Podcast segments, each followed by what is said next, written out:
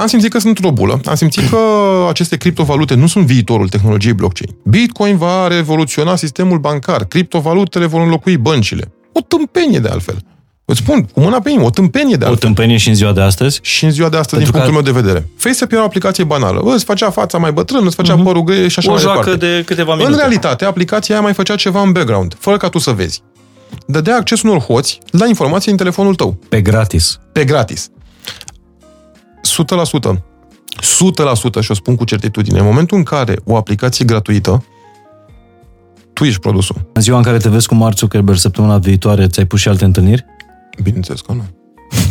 Bineînțeles că nu. Nu mă duc să-i vând ceva, mă este o discuție de curtoazie, de introducere a ce soluții avem noi și așa mai departe. Nu vreau să înțeleagă telespectatorii că mâine o să-i vând lui Facebook pe Tehnologia. criptoata sau, tehn- sau telefoane. E mult. E mult până acolo. Și așa a apărut uh, ideea de a face primul uh, concept uh, car electric românesc. Gândește că am dezvoltat în patru ani mașinuța asta.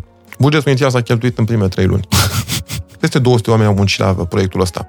Să și cât facem v-a un costat concept. până în momentul ăsta? E greu de cuantificat, dar mult are. Salut, sunt Mihai Morar, bine ai venit la un nou episod fain și simplu.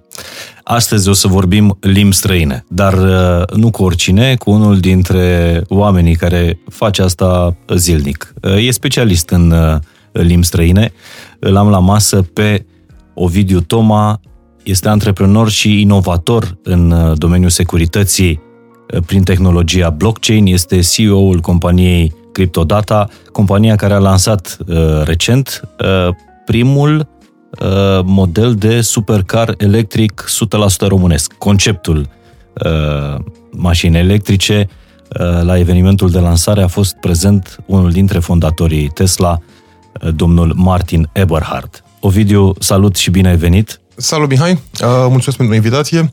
Bine te-am găsit. Să știi că nu vorbesc așa limbi străine.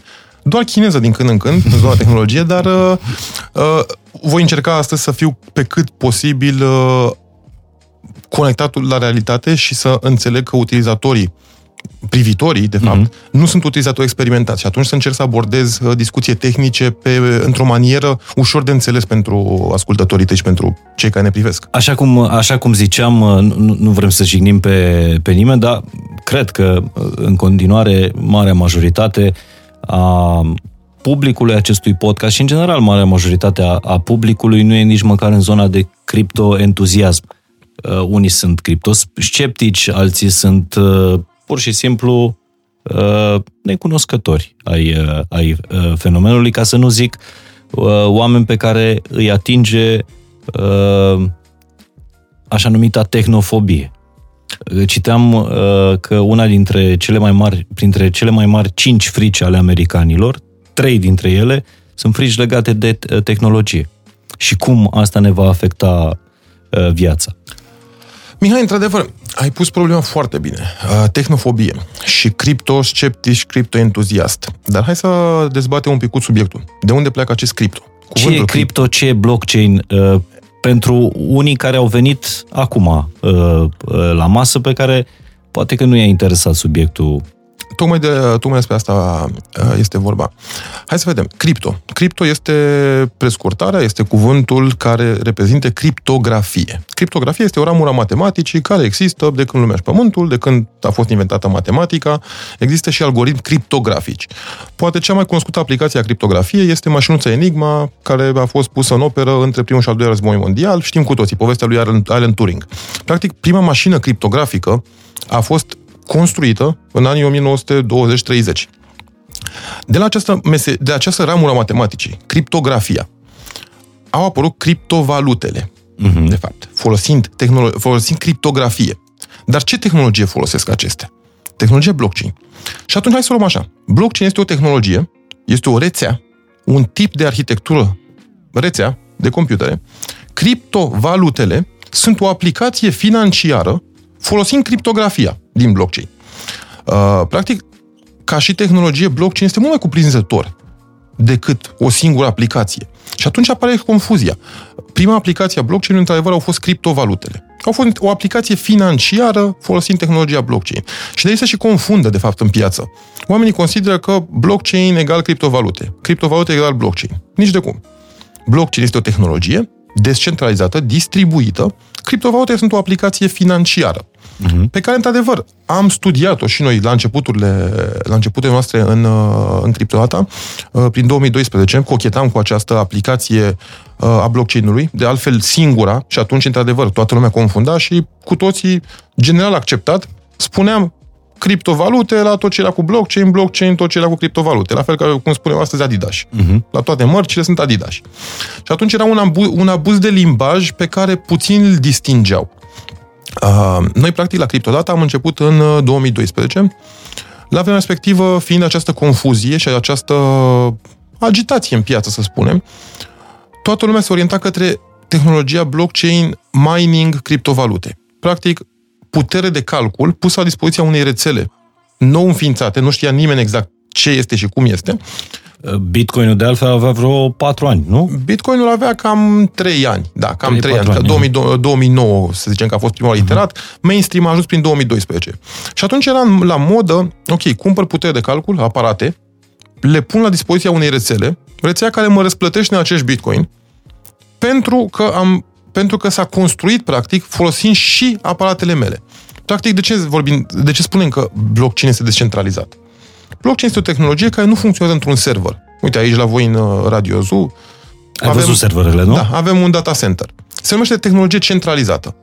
Serverele voastre stau într-un dulap. A atacat cineva serverul, s-a dus radio. Exact. Tehnologia descentralizată, distribuită, înseamnă că avem câteva mii, zeci de mii, sute de mii, milioane de aparate în casele cetățenilor, oamenilor, privaților, puse la dispoziția acestei rețele. Și, practic, rețeaua se construiește folosind aceste aparate distribuite. Nu e nimic mai, nimic mai mult sau mai puțin decât o bază de date scrisă altfel și distribuită pe mult mai multe aparate. Asta înseamnă mining, ăștia sunt minerii. Asta înseamnă tehnologie blockchain distribuită. Uh-huh. Minerii, practic, sunt aparatele care construiesc rețeaua, aceste, aceste noduri, calculatoare, care primesc reward-uri. Și de aici a plecat și discuția, ok, bun, cumpăr niște aparate, le pun la dispoziția unei rețele miraculoase la vremea respectivă și primesc niște reward-uri, niște bitcoin, pe care îi pot valorifica în piață să câștig niște bani. 2012-2013, timid, noi am început uh, activitatea de mining mai mult ca pe o joacă, ca pe o glumă și ca pe o necesitate de a consuma curent pe care deja l-aveam. Da, e foarte interesant că uh, tu, tu înainte de a, de a lucra în, uh, mă rog, cripto, blockchain, uh, tu ai instalat panouri fotovoltaice, exact. făceai uh, centrale centrale fotovoltaice. Practic, uh-huh. atunci construiam pentru clienții noștri centrale fotovoltaice. Și atunci, 2012 a fost oportunitatea în care centrale fotovoltaice nu mai erau atât de mainstream, nu mai erau atât de bine plătite sau răsplătite uh-huh. guvernamental. Aveam la dispoziție foarte multă energie electrică verde de la clienți și am zis, ok, cum speculăm asta? Păi aparate de mining consumă mult curent. De unde avem curent ieftin? Păi avem deja clienții. Hai să le propunem să folosim energia lor electrică la activități de mining, vindem criptovalutele, bitcoinul, la vremea respectivă, uh-huh. și plătim curentul și facem bani. A fost o joacă frumoasă vreo 2 ani de zile. Adică s-a câștigat bine. S-a câștigat foarte bine. În 2014... În condițiile în care Bitcoin-ul era, avea niște creșteri uh, incredibile. Bitcoinul a și crescut și gândește-te că dacă avea o strategie de a mina la vremea respectivă, să nu minezi astăzi și să vând mâine ce am minat, să minezi și să țin să, uh, să colectezi acești, acești mhm. bitcoin. Practic, la începutul începutului, să zicem că minai, nu știu, 10, îți dau o unitate de măsură, 10 dolari pe zi. 10 dolari pe zi puteau însemna 0,2 bitcoin. Dar 0,2 bitcoin, dacă îl vindeam atunci, luam cei 10 dolari. Dacă îl vindeam anul viitor, încasam 200 de dolari. A, și plăteai curentul... Din uh, urmă. Uh... Sau, ai, sau ai finanțat curentul uh-huh. cu, bani de, cu bani de acasă uh-huh. și, practic, pentru că a crescut valoarea acestui bitcoin și l-ai tranzacționat mai scump, mai târziu, ai câștigat mult mai mult. Înzecit, însutit. Dar uh, asta a fost, uh, o, au fost și de conjuncturi, de fapt.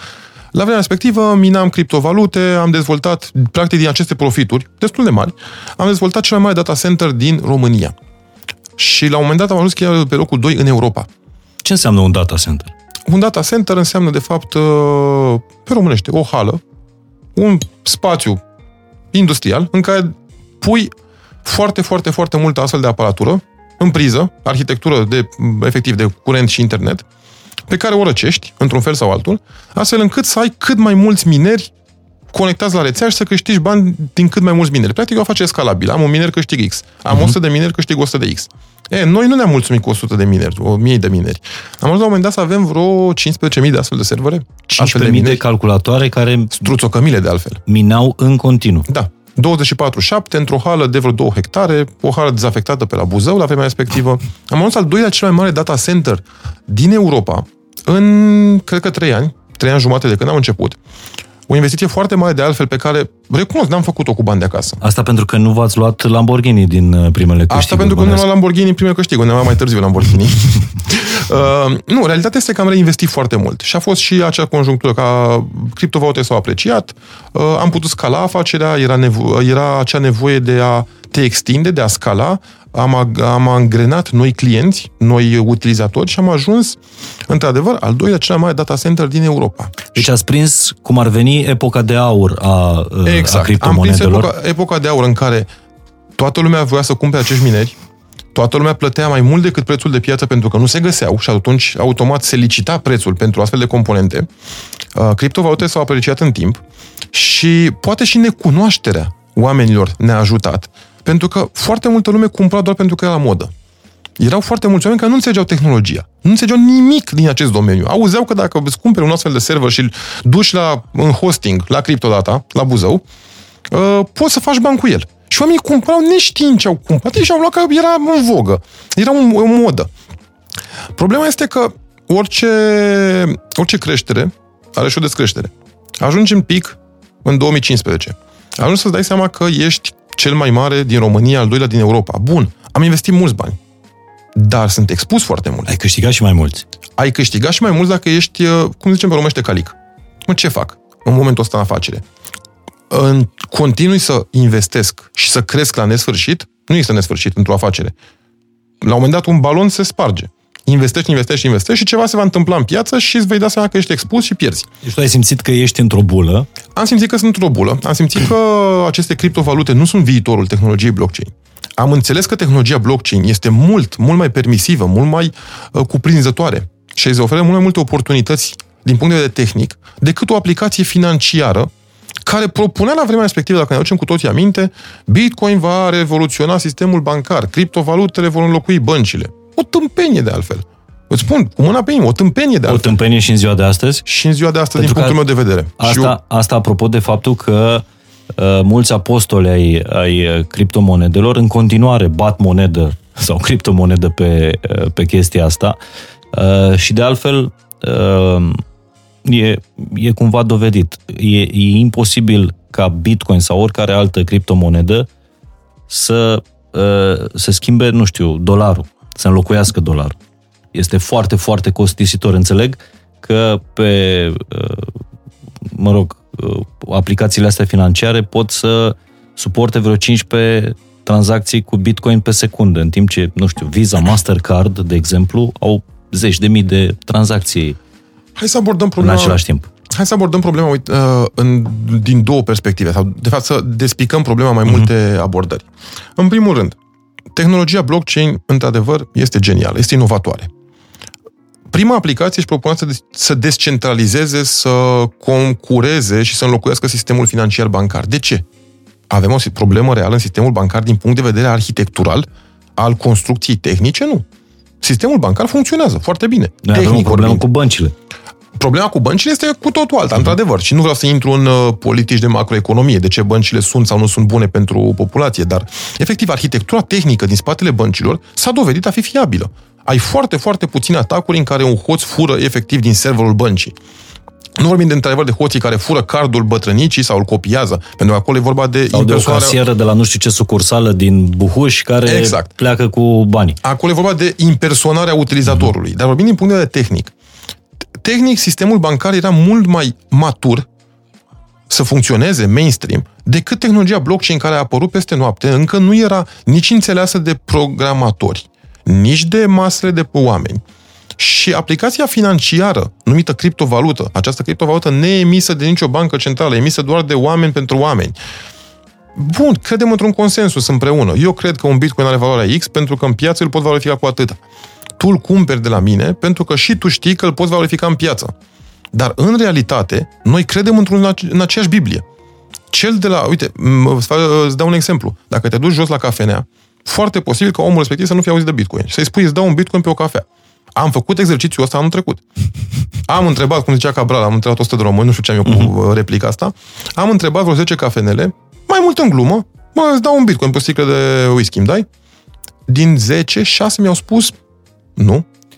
Și ai întrebat în perioada în care uh, bitcoinul era la un maxim istoric. Anul trecut. Era, cred că vreo 38-40 de dolari. Nu era chiar la maxim istoric, era, era în creștere. Dar, uh-huh. oricum, ideea este că necunoașterea sau ne, uh, cei care nu achesează la același consensus, la aceeași viziune, nu-l vor accepta nici măcar în schimbul unei sticle de, de whisky de 400 de dolari, 300 de dolari. Pentru că ei nu cunosc. Ei nu au încredere în acel consensus. Și atunci vorbim despre o aplicație financiară descentralizată bazată pe încrederea tuturor într-o idee. Ceea ce, din punctul meu de vedere economic, nu face sens. N-ai cum să implementezi ca monedă națională într-un stat o monedă virtuală emisă de niște cetățeni pe care nu-i cunoști. din Narnia și controlată de masele de oameni. Fără ca tu, legislativ, să poți să ai control pe reglementare, pe politici de spălare a banilor, pe uh, cunoașterea clientelei și așa mai departe. Dar, aici ziceam uh, la început, să abordăm problema în două direcții diferite. Criptovalute nu cred că vor deveni mainstream în următorii 5, 7, 10 ani, așa cum sunt ele cunoscute astăzi. Bitcoin să fie sistem de plată pentru pâine, tehnic vorbind, oricum nu poți face atât de multe tranzacții pe cât ai avea nevoie. Dacă comparăm capacitatea rețelei Bitcoin sau Ether, cele mai mari două rețele blockchain, uh-huh. Cu aplicații financiare, cu capacitatea de procesare a tranzacțiilor de la Visa doar, o să ne dăm seama că Visa este de vreo 1800 de ori mai rapid și poate procesa de 1800 de ori mai, mai multe tranzacții decât Bitcoin și Ether la un loc, pe aceeași perioadă de timp. Și atunci, din punct de vedere tehnologic, tehnologic criptovaluta nu este o aplicație care poate fi implementată mainstream, nu în forma actuală. Dar tehnologia din spatele criptovalutei, tehnologia blockchain, într-adevăr a început să fie aplicată, va fi aplicată și va fi mainstream. La ce mod? Folosind tehnologie blockchain în sistemele bancare funcționale de, deja. Banca centrală emite, nu știu, lei, dolari, whatever. Acești dolari pot fi stocați într-o bază de date, așa cum știm acum. La bancă am o bază de date cu soldul contului tău. Uh-huh. Sau poți scrie acel sold al contului tău într-o, într-o aplicație blockchain. Să mă asigur că feresc a, infrastructura bancară de primejdile informatice, de răufăcători, de răuvoidori, de uh, orice biased, practic. Și pe bancă o să coste mult mai puțin uh, să, să, să țină toate informațiile astea pe o tehnologie blockchain decât să țină pe niște servere Uh, să cheltuiască o grămadă de bani cu protecția serverelor și așa mai departe. Cu siguranță, da. Cu siguranță, tehnologia blockchain, din punct de vedere criptografic, este mult uh, mult mai bine construită. Deci, din punct de vedere al securității, este clar mult, mult mai sigură decât tehnologia centralizată de baze de date, mm-hmm. securizate într-un fel sau altul. În al doilea rând, uh, tehnologia blockchain îți asigură imutabilitatea registrului. Imutabilitatea registrului înseamnă că dacă eu am într-un entry undeva Mihai a deținut 100 de dolari pe care a cheltuit către Ionuț. Am istoricul clar al celor 100 de dolari pe care Ionuț îi are astăzi. Au fost la Mihai, înainte de Mihai au fost la Ion și așa mai departe. Am trasabilitate. Nu pot să adaug niște bani din Narnia. Faci un exercițiu de imaginație. Uh, dacă în dreptul contului tău bancar cineva pune un zero mâine, în plus, banca va spune, Mihai deține de 10 ori mai mulți bani. Pentru că un răuvoitor a adăugat un zero. În blockchain nu se poate întâmpla asta. În primul rând, validatorii, aceste noduri, acești mineri, veghează asupra corectitudinii și integrității rețelei. Uh-huh. Validează, votează pentru corectitudinea rețelei. În al doilea rând, n-ai cum să vii să pui un zero în plus, pentru că el nu are corespondent în anterior. De unde a avut Mihai de 10 ori mai mulți bani? Pentru că lui au intrat 100 de dolari și acum brusc are 1000. Are corespondent în operațiunea anterioară? În blocul anterior? Pentru că blockchain înseamnă o înșiruire de blocuri. O înșiruire de registre, regiști, registre, nu regiști, registre cu acțiuni. Și atunci, dacă eu sunt în registru curent, nu, nu pot să păcălesc registru curent că am mai multă informație, că dețin mai mult asset, dacă el nu are un corespondent în registrul anterior, care a fost validat. Uh, după cum auziți, uh, invitatul meu, Ovidiu, nu are doar o minte de, de business, are și o minte de inginer, pentru că este, uh, este inginer. Uh, inginer în telecomunicații. telecomunicații. Adică tu, în momentul ăsta, uh, te ocupi cu ceea ce ai învățat. Nu vii din uh, nu știu, n-ai prins valul ăsta a ceea ce înseamnă blockchain sau, sau cripto, te-ai urcat pe el, ți-ai luat un Lamborghini și ai început să dai lecții despre criptoinvestiții. Din contră. Lecții nu am dat niciodată și aceste criptoinvestiții, în punctul meu de vedere, sunt o tâmpenie, așa cum le-am spus mai de mult. Și revenim la subiectul ăsta, vis-a-vis de investiție și cum privesc oamenii, ce înseamnă investiția în cripto. Dar hai să o luăm cu începutul. Te rog. Am ajuns la anul 2015. Am minat criptovalute, am înțeles ce înseamnă blockchain. Bun, ce facem de acum înainte? De fapt, pentru că aici consider că am inovat, aici consider că noi, Criptoata, ne-am definit uh, și am construit compania care este astăzi Criptoata în piață. Deci Ce facem ăla noi? a fost momentul în care ți-ai dat seama că viitorul nu viitorul vostru nu îl reprezintă criptovalute. Exact. Nici că viitorul bula... nostru nu reprezintă criptovalutele, nici viitorul tehnologiei blockchain nu este reprezentat de criptovalute. Și atunci, aveam experiență. Slavă Domnului, aveam infrastructură și investiție foarte mare. Ce facem cu atâta putere de calcul? Bun, nu credem în continuare că tehnologia blockchain poate fi doar criptovalută. Nu credem că criptovaluta poate avea un viitor. Ce facem cu toată puterea de calcul? Cu 20.000 de servere aproape. Ăsta a fost momentul în care am avut și primele eșecuri, practic, în afaceri. Pentru că am început să căutăm alternative. Avem foarte multă putere de calcul, suntem ok. A doua cea mai mare entitate cu putere de calcul din Europa. Ceva mare. Trebuie să anunțăm dispatcherul de rețea, rețeaua, sistemul energetic național, când porneam aparatele la Buzău. Serios? Deci da. consumați atât Consumam de mult atât de multă energie, energie, încât dacă nu anunțam dispeceratul că pornim pe rând liniile de medie tensiune, puteam să provocăm un blackout, o pană de energie electrică pe jumătate de Buzău, din oraș. Acum o întrebare off-topic, de curios. Uh, comparabil cu o fabrică, o uzină, cam unde erați cu consumul? E complicat, cât... e complicat să definești o fabrică sau o uzină, depinde de consumuri, dar uh, cu siguranță consumam cât un orășel cu 10.000 de locuitori. Wow. Energie electrică. Deci consumul casnic a unui orășel? Cu 10.000 de locuitori. Wow. Cam atât consuma, atâta energie iroseam noi, iroseam, recunosc, iroseam energie pentru a face niște operații matematice, pentru că asta făceau aparatele alea. Le puneam în dispoziția unei rețele, făceam niște operațiuni matematice în gol, și dacă unul dintre aparate ghicea rezolvarea problemei, primea un reward. Pentru că, de fapt, munca pe care o făceau aparatele astea, 99,9999% din muncă era degeaba. Era la ghici. Arhitectura de minat, efectiv, minerii, rezolvă niște probleme matematice într-o competiție, să spunem. Primul care găsește rezultatul este răsplătit. Restul mm-hmm. muncii degeaba. Despre asta e vorba. Și atunci, arhitectura de proof of work, cum se numește ea în crypto, în blockchain, de fapt. Proof of work înseamnă dovada că ai muncit. Ești răsplătit pentru dovada că ai muncit. E, între timp, tehnologia s-a mai schimbat. Dar la vremea respectivă... Și a apărut proof of stake, stake. proof of connectivity, proof of existence și așa mai departe. Mamă, Dar la vremea respectivă... Sper, era... să, sper să nu închideți podcastul ăsta, pentru că eu vă promit, e o pro- promisiune, e proof of work, că uh, o, o să la finalul podcastului o să fiți mai bogați. Nu, nu financiar, nu, nu material. Dar cred că în vremurile astea pe care le trăim, cred că a fi bogat în cunoaștere e mai important decât a fi bogat în orice altceva. Informația este de altfel cheia tuturor afacerilor, din punctul meu de vedere. Și omul care stă, stă în fața mea astăzi, repet, pentru lansarea uh, conceptului de, de mașină electrică, prim, primul concept de supercar electric românesc, da, a venit unul dintre fondatorii Tesla pentru el în București și săptămâna viitoare are întâlnire cu Mark Zuckerberg și nu se laudă, l-am verificat din trei surse. O vârfim. Ne întoarcem. Uh, ne întoarcem că, pentru că vreau să, ajung, vreau să ajung uh, în firul epic al uh, da. istoriei noastre și cum la... Bă, de unde din niște IT-ști ați construit o mașină? Toată lumea se întreabă. Cum niște IT-ști din România? Pentru că asta suntem IT-ști, ingineri, de IT, cu toții avem mâinile destul de curate. Îți dai seama că sfier să știu cum construiți o mașină, dar ajungem și acolo. Ajungem și acolo. Momentul acestei infrastructuri. Aveam infrastructură, infrastructură uriașă, căutam noi alternative. Nu ești om de afaceri până nu dai greș. Și într-adevăr, căutând alte alternative, ne-am gândit, bun, avem multă putere de calcul, ce să facem? Hai să facem o arhitectură de render.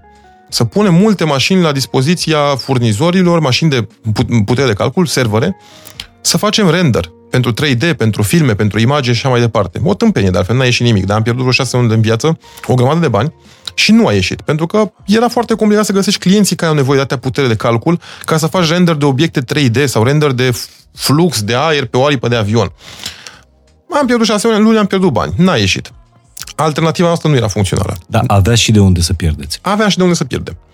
Am pierdut încă șase luni încercând să construim pe baza acestei infrastructuri o platformă de cloud gaming, practic un Netflix a jocurilor. Nu te mai joci local pe calculatorul tău de acasă, ci te joci pe un calculator care stă la mine în data center, pe o putere de calcul uriașă, pe televizor. Practic, jocul se întâmplă la mine, în data center, tu vezi pe, ecra- pe televizorul tău doar imaginea, doar ecranul, uh-huh. de tele- doar ecranul de calculator, cum ar da. veni, doar că iarăși a fost o tâmpenie. Ce a lansat Google... Ce a lansat Google acum, dar la, la vremea respectivă... ani sau un an. Uh, un an jumate. Și Google și Nvidia se bat acum da. la, în serviciul ăsta. Dar deci acum, voi făceați asta cu șapte uh, ani? Nu, noi încercam, am încercat să o facem și nu ne-a ieșit. Tehnologia uh, nu era matură la vremea respectivă. Uh, poate nici nu aveam cea mai bună experiență în domeniul ăsta de cloud computing, cloud gaming, dar problema era că eram foarte limitați de tehnologie, de banda de conexiune la internet, de placa de bază a televizorului care nu putea transmite în timp real semnalul mouse-ului și a tastaturii. Uh-huh. Gândește-te că trebuie să trimit mouse-ul în data center, să-i spun uh, data center-ului mișcă omulețul la stânga, data center-ul să-mi trimită imaginea pe televizor în timp real cu omulețul care se mișcă la stânga și jucătorul să nu simtă că este un lag sau un delay. N-am reușit să batem chestia asta. La vremea respectivă n-am reușit să batem efectiv cele două fluxuri. Trimit comanda, primesc uh, semnalul video. Îmi place că nici nu ești frustrat, adică nu, nu ești genul, dacă ar fi fost uh, altcineva, ar fi zis, păi da, dar ce a lansat Google anul trecut, hă, noi făceam acum șapte ani. Noi am, am avut ideea, recunosc. Mă, mă uite, noi am avut ideea înaintea lui Google, dar atât nu pot să mă laud, că mie nu mi-a ieșit. Google până una alta a avut ideea și resursele și le-a ieșit. Au făcut-o. Și atunci o consider un eșec, dar am învățat ceva am învățat că nu este domeniul nostru, am învățat să nu ne extindem mai într-o direcție în care nu ne pricepem și să încercăm noi să inovăm ceva ce nu știm să controlăm. Și acum, cea de-a treia încercare. De fapt, lozul câștigător, aș spune. Uh, având background în uh, telecomunicații, având background în dezvoltare de rețea blockchain, am zis, ok, bun, ce face acest blockchain? Cu succes, cu super succes. Criptează foarte bine, de altfel. Criptografia. Blockchain-ul, de fapt, este o rețea bazată pe criptografie. Unde putem aplica criptografia? În comunicație și în transmisiune de date. În meseria mea.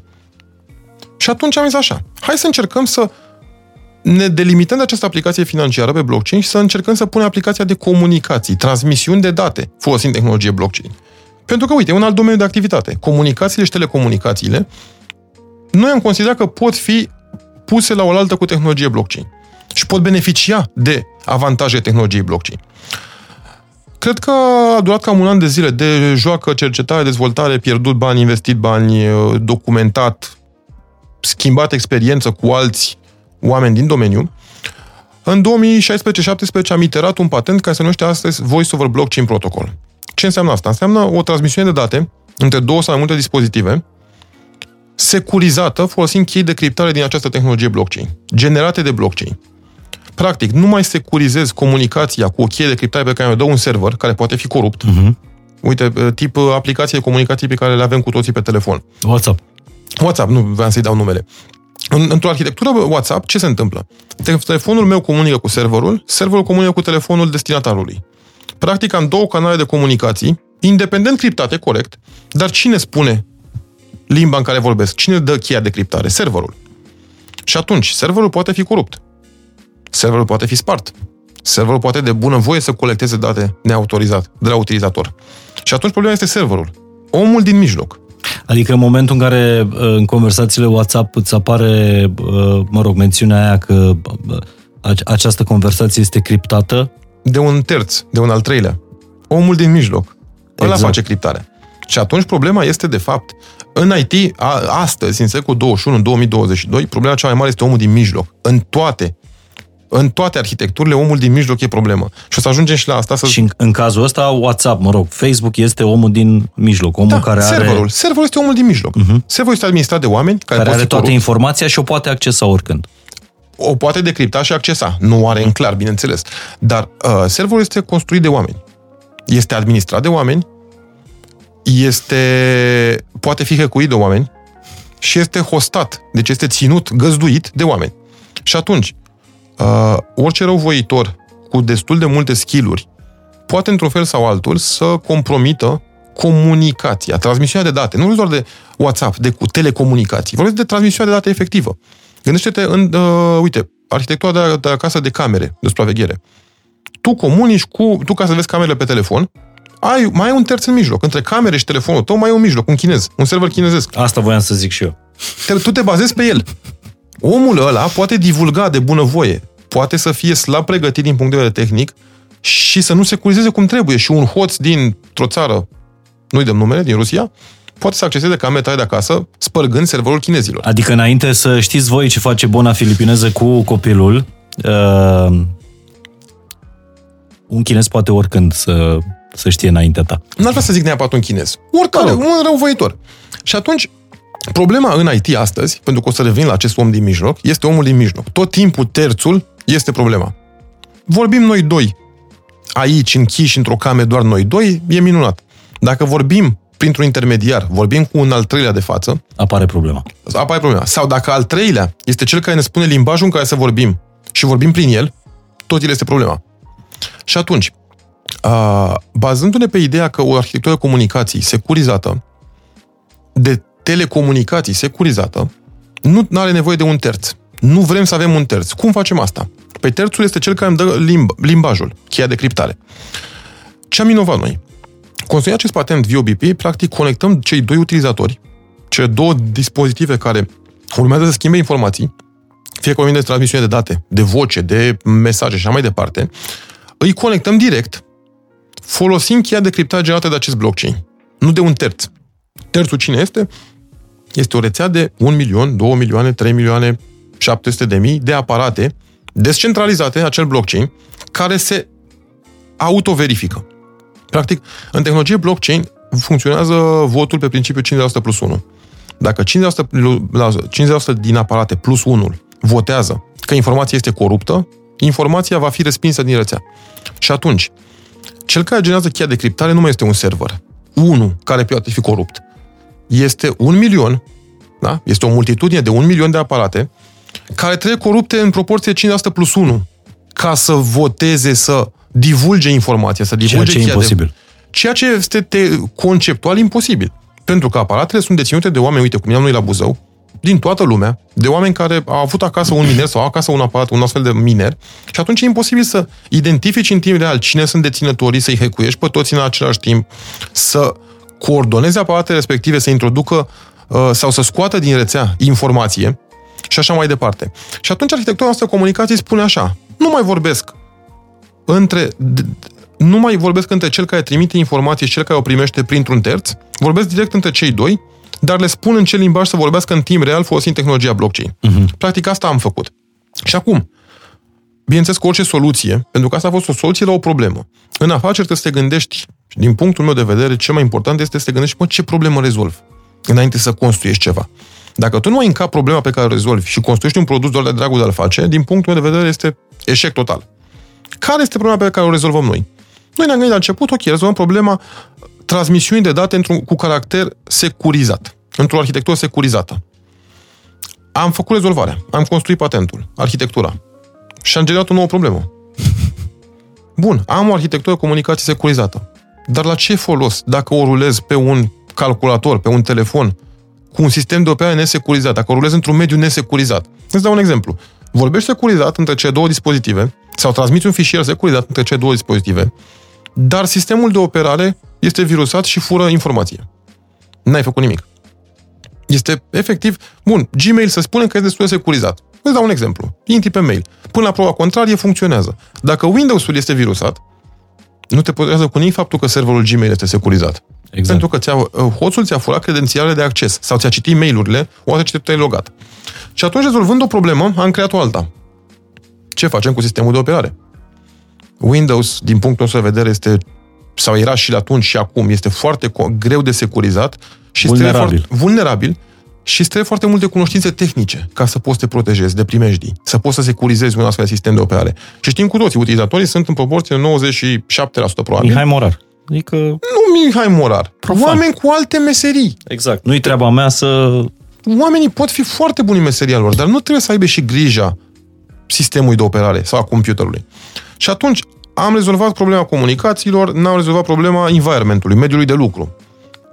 Hai să rezolvăm și problema asta. Și la CryptoAta, în România, într-o formulă atunci, cred că de vreo 40 de angajați eram, am construit un sistem de operare, de la zero. Am construit un sistem de operare numit CryptoAta OS astăzi. În blockchain. Nu în blockchain, nu are legătură cu blockchain, nu. Este un sistem de operare securizat. Nu trebuie folosim chei criptografice din tehnologia blockchain, uh-huh. dar nu-l construiești în blockchain, tot local pe calculator funcționează. Dar este mult mai limitat din punct de vedere multimedia, pentru că astăzi problema cea mai mare este multimedia. Multimedia colectează neautorizat informație, fură de bună voie informație, date cu caracter personal, date spre browsing și le folosesc neautorizat în diverse scopuri. Ți-a spus cineva vreodată dintre aplicații care colectează. Poate Facebook îți mai spune ce le folosește, deși nu poți să verifici asta. Dar uh, Candy Crush sau jocurile pe care le descărcat la un vendor mic, Ți-au spus vreodată ce vor face cu informația pe care o colectează la tine? Dar mai țin minte că era o mare hype cu o aplicație, nu mai știu cum se numea, FaceApp. FaceApp. Care, care te, făcea, fapt, te făcea bătrân... Uh, care de fapt era un malware. FaceApp era un malware. Adică? Aparent era o aplicație banală. Aia zic. N-am, studiat în, mod, n-am studiat în mod special FaceApp, uh, dar uh, cu siguranță știu arhitectura, știu ce s-a întâmplat atunci. FaceApp era o aplicație banală. Îți făcea fața mai bătrână, îți făcea uh-huh. părul gri și așa o mai departe. de câteva minute. În realitate, aplicația aia mai făcea ceva în background, fără ca tu să vezi. Dădea acces unor hoți la informații în telefonul tău. Acel terț, acel third party. Tu te-ai bazat pe un terț, pe omul din mijloc, care ți-a o aplicație. Și tu ai spus, bă, dacă mi-au o aplicație, e bună, că mi-ai dat tu. Pe gratis. Pe gratis. 100%. 100% și o spun cu certitudine. În momentul în care o aplicație gratuită tu ești produsul. tu ești produsul. Orice gratuit. Orice aplicație gratuită, în orice aplicație gratuită tu ești produsul. Unele aplicații, într-adevăr, de la vendori mai mari, într-adevăr, colectează datele cu caracter personal și le folosesc în scopuri, să spunem, destul de decente. Nu le poți verifica, dar nu mi-e greu să cred că vinde Facebook sau vinde vreodată datele tale pe black market. Da, uite, WhatsApp, de exemplu. De ce e gratuită? Pentru că WhatsApp ajută la construcția și la profilarea individului. Tu ești profilat. Adică reclamele care mi-apar apoi pe Facebook sau pe Instagram sunt în funcție de conversațiile pe care le am eu pe WhatsApp? Nu numai, nu numai. Uite, exemplu pe care îl dau tuturor și cred că ți-a întâmplat. Este vară, ești cu un prieten la terasă și vorbești despre un subiect, bă, nu știu, nu merg la mare cu tine acum că n-am bani, strâng bani să-mi cumpăr cauciucuri de iarnă. Mă, ești în iunie, iulie. Guess what? Mâine, când vei naviga pe net, vei vedea doar reclame la cauciucuri de iarnă. Și cu asta ți-am spus tot. De fapt, ce se întâmplă?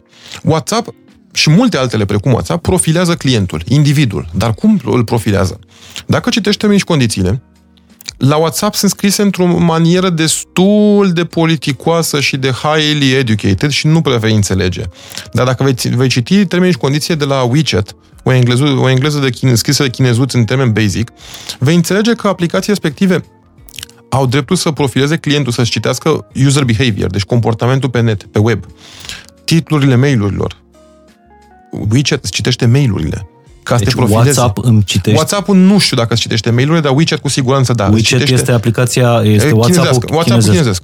WhatsApp-ul nu știu dacă citește mail dar oricum îi dai permisiune să citească conversațiile și să le interpreteze într-o manieră automatizată, cu un AI, ca să te profileze mai bine. Practic, dacă tu vorbești cu un prieten și scrii, salut, mergem să mâncăm sushi, e un roboțel undeva va pune în dreptul utilizatorului cu ID-ul tău faptul că tu ai preferințe sushi. Da. Este destul de popular vorbită, e ceva mult mai complex de atât, dar Bun, și profilarea ca să nu vor, utilizatorului. Ca să nu vorbim doar de Facebook, Gmail, de exemplu, de ce este gratuit? Gmail este un serviciu care, bineînțeles că monetizează din destul de multe direcții. Google monetizează din foarte multe direcții. Dar cu siguranță și ei ți-aduc reclame și cu siguranță și ei colectează cookie-uri dar nu ai cum să te ferești. Măcar adică la mail-urile mele de pe Gmail, de exemplu, uh, pot fi, nu știu, citite și folosite în profilarea mea pe YouTube, ce reclame să-mi apară pe YouTube, fiind aceeași companie? Uh, în termeni și condiții de la Gmail și chiar uite pe, pe subiectul ăsta chiar am avut o discuție de curând cu unul dintre consilierii noștri juridici. Într-adevăr, uh, ei au dreptul să te profileze pentru scopuri proprii. Ei nu, nu pretind niciodată că îți vor vinde datele unui terț. Dar scop, profilarea, profilarea în scopuri proprii vine iarăși la pachet cu niște probleme. Pentru că cineva în lumea asta știe preferințele tale și poate să vină cu niște reclame targetate.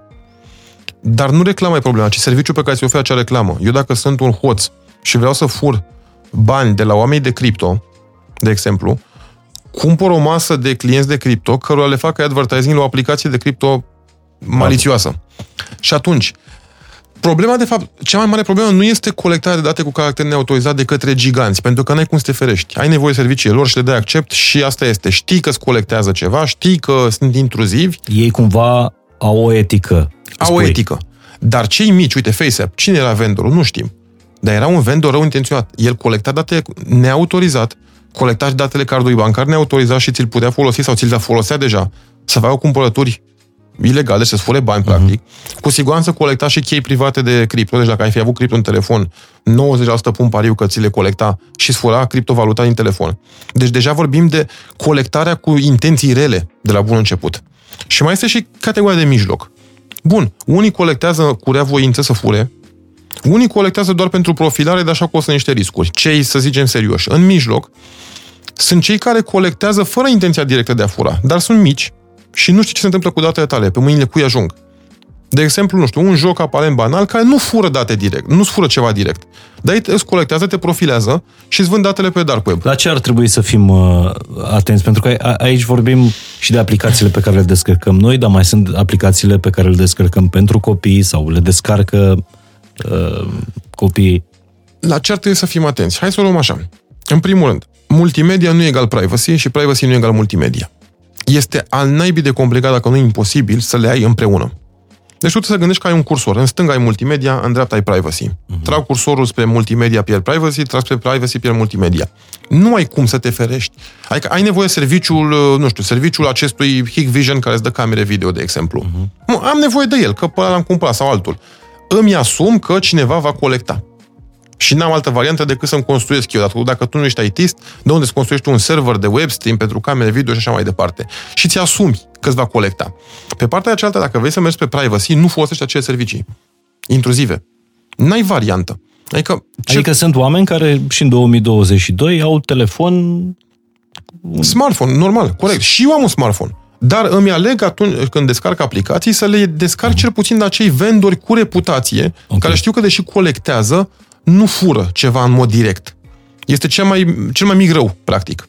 Cel mai mare rău este vendorul complet no-name, care îți va fura precum uh, FaceApp. În, înainte de, de a ne întoarce la, la povestea ta, uh, pentru că discuția asta și tu ești un om care cumva generează foarte multe bifurcații ale discuției, dar tot o întrebare de curios. Uh, care e treaba cu Telegram? Mă, întreabă cu Telegram este, din punctul meu de vedere, simplă și complicată în același timp. Este o aplicație de comunicații, ca oricare alta, ca or, precum Signal, precum WhatsApp, folosind o arhitectură centralizată cu un server. Este făcută de o entitate din Rusia, o firmă rusească, nu știu cine sunt ei, nu știu prea foarte bun subiectul, dar este o firmă rusească care a făcut un server și o aplicație. Toți utilizatorii se conectează prin acest server. De ce lumea spune sau există narativul ăsta că Telegramul e mult mai sigur decât WhatsApp? Mm, din punct de vedere criptografic, criptografic, strict algoritm de criptografie, într-adevăr, pare a fi mai sigur. Este un algoritm de criptografic destul de elevat în Telegram, comparativ cu, uh, cu WhatsApp. Dar, este un mare dar. Acest om din mijloc, îl crezi sau nu-l crezi? Crezi că îți va fura date sau nu? Este mai, un rus. Mai ales că în momentul ăsta mare parte din uh, războiul ăsta informațional uh, care se întâmplă în paralel cu războiul din, din Ucraina. Mare parte din informații vin pe Telegram. Și îl crezi? Le crezi? Crezi informație dintr-o rețea care vădit este pro ceva? Așa... Nu contează. Pro ceva. Eu vreau neutralitate. Eu vreau să-mi formez eu o opinie, că de-aia sunt cetățean cu capul pe umeri. Dar crezi că Facebook e neutru? Cu siguranță nu. Facebook, el ca entitate, o fi neutru, dar informațiile care vin nu. pe feed-ul meu, cu siguranță cu... n-au uh, Uh, iz de neutralitate. Cu siguranță nu, dar în momentul în care știi clar că îți vine informația de la un vendor foarte doubtable, uh-huh. cu un semn de mare de întrebare, îl crezi sau nu-l crezi? Ai încredere în Telegram sau nu? Eu n-am încredere în Telegram, spun sincer. Îl folosesc că trebuie. Pentru că am comunitate de clienți, de user, de marketing. Toți faci marketing și acolo. Sunt și ei niște user, sunt oameni normali, ca și noi. Dar eu nu cred în Telegram. Eu cred că Telegram colectează și utilizează în scopuri malițioase mult mai multă informație decât ar face WhatsApp, Facebook. care totuși are o etică și are o comisie de control, funcționează într-un cadru legislativ mult mai bine definit prin state. Uh, nu cred în Telegram, îmi spun sincer, dar nu vreau să dezbatem Telegram. Dar uh, uh, vreau să te mai întreb ceva. Uh, Că mulți vorbeau pe WhatsApp, acum mulți au trecut pe, uh, pe Telegram. Hai să vorbim pe Telegram, că nu, ne, nu, nu poate să ne uh, vadă ăștia ce vorbim. Man, uite, în arhitectura noastră de comunicații, de exemplu, vorbim de securitate, securizarea individului, cu alte cuvinte, privacy, da? Uh-huh. Uh, vorbim de privacy-ul individului onest în fața celor neonești, în fața celor rău intenționați. Pe mine nu mă interesează să fac o armă pentru un utilizator cu intenții rele, să se ascundă de cei cu intenții bune. Nu. Noi construim și în problema, uh, într-adevăr, în IT este un cuțit cu două tăișuri. Te chinui să securizezi utilizatorul și individul din ce în ce mai multe prime, uh, primești online, din ce în ce mai multe tipuri de virus, de malwares, de spywares, ransomware și așa mai departe. Și atunci, automat, securizând utilizatorul, uh, este mult mai complicat, într-adevăr, și pentru autorități să facă tracing de activități ilegale. Într-adevăr, sunt de acord. Este, de fapt, dezavantajul avansării tehnologiei. Dar să nu uităm că și autoritățile dezvoltă tehnologie. Și atunci este o, este o joacă în care dezvoltatorii de soft trebuie să-i protejeze pe utilizatori de cei răi, cei răi dezvoltă și ei la rândul lor uh-huh. și automat tehnologia avansează și dezvoltatorul trebuie să avanseze și el și autoritățile să țină pasul, să-i prinde și pe cei rău, pe răufăcători și să-i prindă și pe cei pe răufăcătorii care folosesc tehnologia în scopuri rău intenționate. Acum, te-am e un întreb... triunghi. Te-am întrebat pentru că uh, printre proiectele voastre de la de CryptoData este și o, o, un messenger de ăsta de Într-adevăr. O aplicație de mesagerie. O să ajungem și la ajungem ea. și la ea. Continuăm povestea. Am construit sistemul de operare ca răspuns la cea de-a doua problemă pe care ne-am creat-o singuri. Cum securizăm individul și utilizatorul în fața primejdilor? Într-adevăr, construind un sistem de operare securizat, pierzi din uh, multimedia, din funcție de multimedia. Dar uh, nu e tot, nu e un capăt de țară. Faptul că nu mai pot juca la serviciu nu e un capăt de țară. Eu la serviciu trebuie să am un mediu de lucru securizat pentru că sunt doctor și trebuie să n-am grija calculatorului care îmi fură informații. Cum poate să fure? Păi, în primul rând, aplicațiile malițioase, cele multimedia. În al doilea rând, hackerii, virusii care se instalează automat pe, sistem, pe sistemul de operare fără ca tu să știi, uh, atacurile tip DDoS sau DNS hijack. Și aici de, ajungem la una dintre funcțiile pe care sistemul nostru de operare le face destul de bine, foarte bine aș spune, și una dintre problemele secolului 21 în materie de securitate acest om în mijloc. Din nou, terțul. Tot timpul problema este omul. Tot timpul în IT, problema este al treilea. Hai să, um, hai să luăm următorul exercițiu de imaginație. Vreau să intru pe Gmail. Scriu în browser gmail.com. Îmi arată interfața de la Gmail și fac un login. A fost corect sau nu a fost corect? Mi-a furat cineva datele sau mi le-a furat? De unde știu? Păi cum să mi le fure dacă intru pe Gmail? Păi, omul din mijloc într-un sistem de operare normal, care nu verifică foarte mult acești parametri. Nu, într-o arhitectură de net, de fapt. Într-o uh-huh. arhitectură de internet. Așa. Cum funcționează lucrurile? Nu este un server numit Gmail. Niciun server nu are un nume. Fiecare server are o adresă IP. Și atunci, tu când scrii Gmail în bară, de fapt, nu te duci la Gmail, te duci la jumătatea drumului și întrebi pe un server DNS, Domain Name Server. Este un intermediar pe care îl întrebi, mă, care este adresa de IP a Google? Uh-huh. El îți răspunde și tu te duci la Google să accesezi pagina. Dacă acest om din mijloc are intenții malițioase, acest domain name server, sau este hăcuit uh-huh. de niște hoți, sau calculatorul tău este indus în eroare să-l întrebe pe un domain name server de neîncredere, el îți va răspunde cu o altă adresă de, mail, de IP. Și atunci, tu când scrii gmail.com, rău intenționatul spune, asta e adresa bună la Gmail, IP, du-te la ea. Te duci la adresa aia, care de fapt este o clonă Gmail nu te prinzi la prima vedere. Pentru că are aceeași interfață. Are aceeași interfață, ai scris gmail.com, într-adevăr, dacă ești tehnician și ești atent, atenție, și atent, că și eu sunt tehnician și dacă nu sunt atent, mi-o fur și eu, poți să vezi că certificatul Gmail nu este valid și așa mai departe. Dar cine se uită la certificat? Corect. Și atunci tu, vei, de fapt, vei da unui hoț într-o clonă a Gmail date tale de acces. Cu și Gmail e un exemplu. Și-au pierdut conturile de Instagram. Astfel. Instagram, bancă, Gmail și așa mai departe. Și atunci, terțul din nou este o problemă omul din mijloc. Omul din mijloc. Pe care nu îl știi? Pe care nu îl știi și este rău intenționat. Sau omul din mijloc poate să-ți întoarcă un virus. Dacă ai sistem de operare Windows, felicitări. S-a virusat, Și atunci nu mai contează omul din mijloc, că omul din mijloc de fapt este cu tine în casă, este efectiv uh, lângă tine la tastatură. Și practic ce ați făcut uh, voi, prin sistemul ăsta de operare făcut de uh, uh criptodata, ați eliminat omul din mijloc. Nu, prin, n-am, n-am eliminat pentru că nu putem să schimbăm cu un sistem de operare local arhitectura de internet. Dar ce am făcut noi? Am făcut un sistem de operare securizat, care în primul rând nu mai permite unui om din mijloc să îți dea un virus, sau nu mai permite unui virus să instaleze, să-ți colecteze date de la tine. Uh-huh. Nu mai permite unor aplicații vulnerabile să fie instalate, să colecteze date.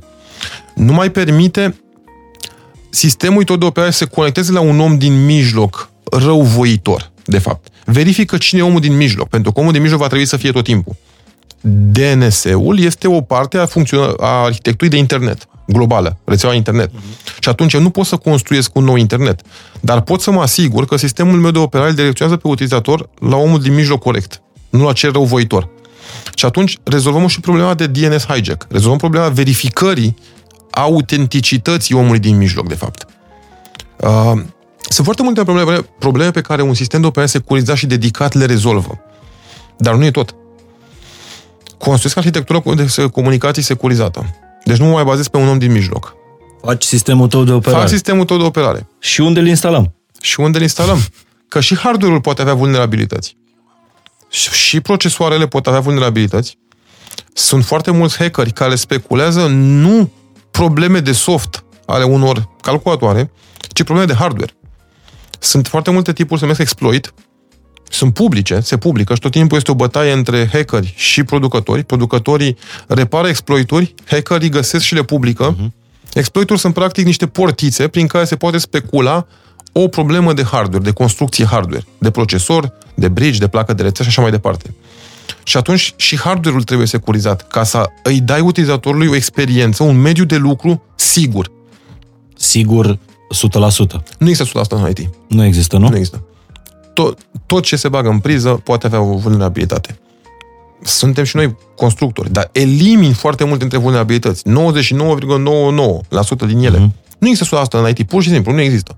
Tot timpul se va găsi o tehnologie mai nouă, un cap mai bun ca al tău, să găsească o vulnerabilitate într-un fel sau altul.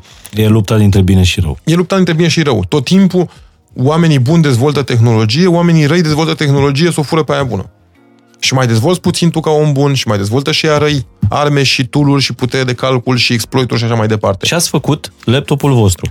Am făcut... Nu doar laptopul vostru. Nu. Prima oară am făcut arhitectură, sistem de operare, hardware, un telefon. Un telefon mobil dedicat pentru privacy. Sistem de operare securizat, hardware securizat, arhitectură securizată. Să îi dăm omului de rând o alternativă în buzunar, omului utilizatorului, o alternativă în buzunar, să facă browsing securizat să răspundă la mail-uri securizat, să tranzacționeze criptovalute securizat, să stocheze criptovalute securizat, să facă efectiv orice activitate de zi cu zi, mai puțin multimedia, într-un mod securizat. Deci cumva al doilea telefon. E, asta e problema. Că am făcut un al doilea telefon pentru oricine. Cred că asta era cea mai, era cea mai bună denumire pentru el. Telefonul numărul 2. Noi am crezut că Oamenii, de fapt nu, care era problema? Problema era că indivizii, cetățenii, utilizatorii aveau nevoie de privacy. Toți știu asta. Și tu știi, până să avem noi discuția asta. Știai că în general am nevoie de privacy în buzunar. Și atunci ne-am gândit, ok, rezolvarea este acest dispozitiv pe care noi îl construim. În buzunarul tău, tu îl vei avea tot timpul, vrei jocuri, te joci pe unul, vrei privacy, vorbești pe altul. Guess what? O lumea nu are nevoie de privacy. Doar se Oamenii și-au dat de... seama că decât să care două telefoane, dă un cod de privacy, e bun și Samsung-ul exact. din buzunar. Și a fost un succes. Am vândut bine, aș zice foarte bine, dar se putea mult mai mult. Puteam să, ven- să devenim uh, ado- o tehnologie adoptată global mult mai repede dacă avem o altă abordare. Dacă ofeream utilizatorului și privacy și multimedia, dar nu există asta. Nu există să ai și privacy și multimedia într-un singur telefon, dar în același timp oamenii nu voiau cel de-al doilea telefon. E un paradox. E o joacă de șoace și pisica. Primul nostru produs, telefonul Impuls cu cheie fizică de criptare. L-am făcut în 2018, am vândut bine, dar ne-am dat seama de o problemă. Cum, sau nu, am mai descoperit încă o problemă la care trebuie să construim rezolvare. Când noi tot timpul producem tehnologie, ne dăm seama că sunt, mai sunt probleme și mai trebuie să vii cu o altă rezolvare. Mai produci o rezolvare și mai generezi o altă problemă. Am produs telefonul ăsta, dar problema din nou era, bă, cum îi dau clientului și multimedia și privacy în același timp. Adică să ai și Netflix, să ai și... Să ai și Netflix, să ai și pă, poate ceva jocuri și o cameră uh-huh. performantă și așa mai departe. Ă, produsul numărul 2 pe care l-am construit, pe același principiu, este un laptop. De la zero, construit de noi. Hardware, sistem de operare din OS, arhitectura de comunicații. De noi însemnând de noi o companie românească. O, o companie românească fondată în România doar cu angajați români la noi în sediu, nici măcar subcontractori toți angajații sunt la noi în sediu. Adică sunt... nu aveți niște indieni care lucrează Niciodată. pentru voi, nu aveți pakistanezi, nu aveți, nu. nu? Nu. Suntem o firmă românească cu angajați români la noi în sediu, o firmă făcută de, între prieteni, în care media de vârstă este, o spun cu mândrie, cred că puțin sub 30. Media de vârstă este puțin sub 30 de ani la noi în firmă. Și toți angajații lucrează lucrează de la birou, sunt ai de noștri, ok, unii mai lucrează de acasă, că sunt bolnavi, că e COVID și așa mai departe, la sunt ai noștri, la nu câțiva sunt kilometri de la unde tragem de podcastul da. ăsta. Uh, un voluntar, că este publică uh-huh. informația. Problema pe care am construit-o acum era așa. Bun, ce facem să rezolvăm problema de multimedia și privacy în același timp? Facem laptopul cu cheie fizică de criptare, cu toate cele, dar dăm alternativă utilizatorului. Facem practic două hardware într-unul, două discuri care comunică separat cu procesorul, două discuri, două harduri, efectiv, Așa. M2. Pe unul îi dai utilizatorului șansa să aibă Windows, normal, sistem de operare multimedia. Mm-hmm. Dacă îl oprești și îl butezi din nou, ai CryptoAta OS. Ai sistemul de operare securizat. Astfel încât Aha. îți car laptopul la tine, Ok, am înglobat foarte multe funcții, cheia privată de criptare pe care noi am construit-o la zero, una display auxiliar, auxiliar pe spatele uh, laptopului, un al doilea display practic în care să afișezi utilizatorului niște widgeturi, niște checkout-uri și așa mai departe. Gizmos, pe românește.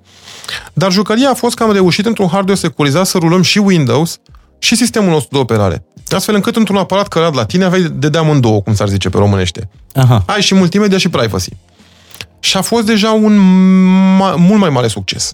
Faptul că am dat utilizatorului, într-adevăr, la calculator, utilizatorului de calculator, de laptop, i-am dat posibilitatea să aibă în același timp și privacy și multimedia, a fost o mare realizare. S-a vândut foarte bine.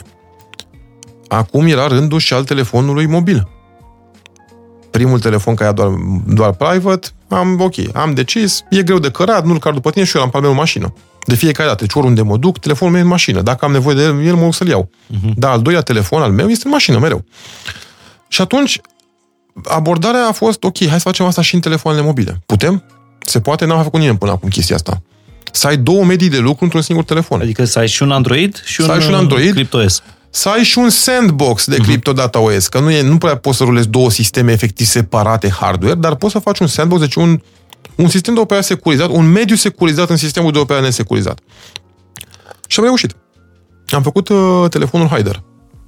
Astăzi Hyder este un uh, telefon mobil care rulează Android cu Android 11, cu toate camerele posibile, cu, nici nu mai zic, multe camere, multe lentile, toate feature-urile clasice uh-huh. de multimedia, dar în același timp îi oferă utilizatorului și un mediu de lucru securizat. Un container de securitate în sistemul de operare multimedia. Și le-am înglobat pe amândouă. Și se pare că utilizatorii sunt foarte fericiți.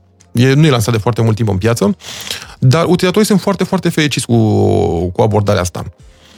E, acum vine discuția, de fapt. Noi ce facem la CryptoData? Producem astfel de tehnologii hardware aplicate în aparate fizice vandabile.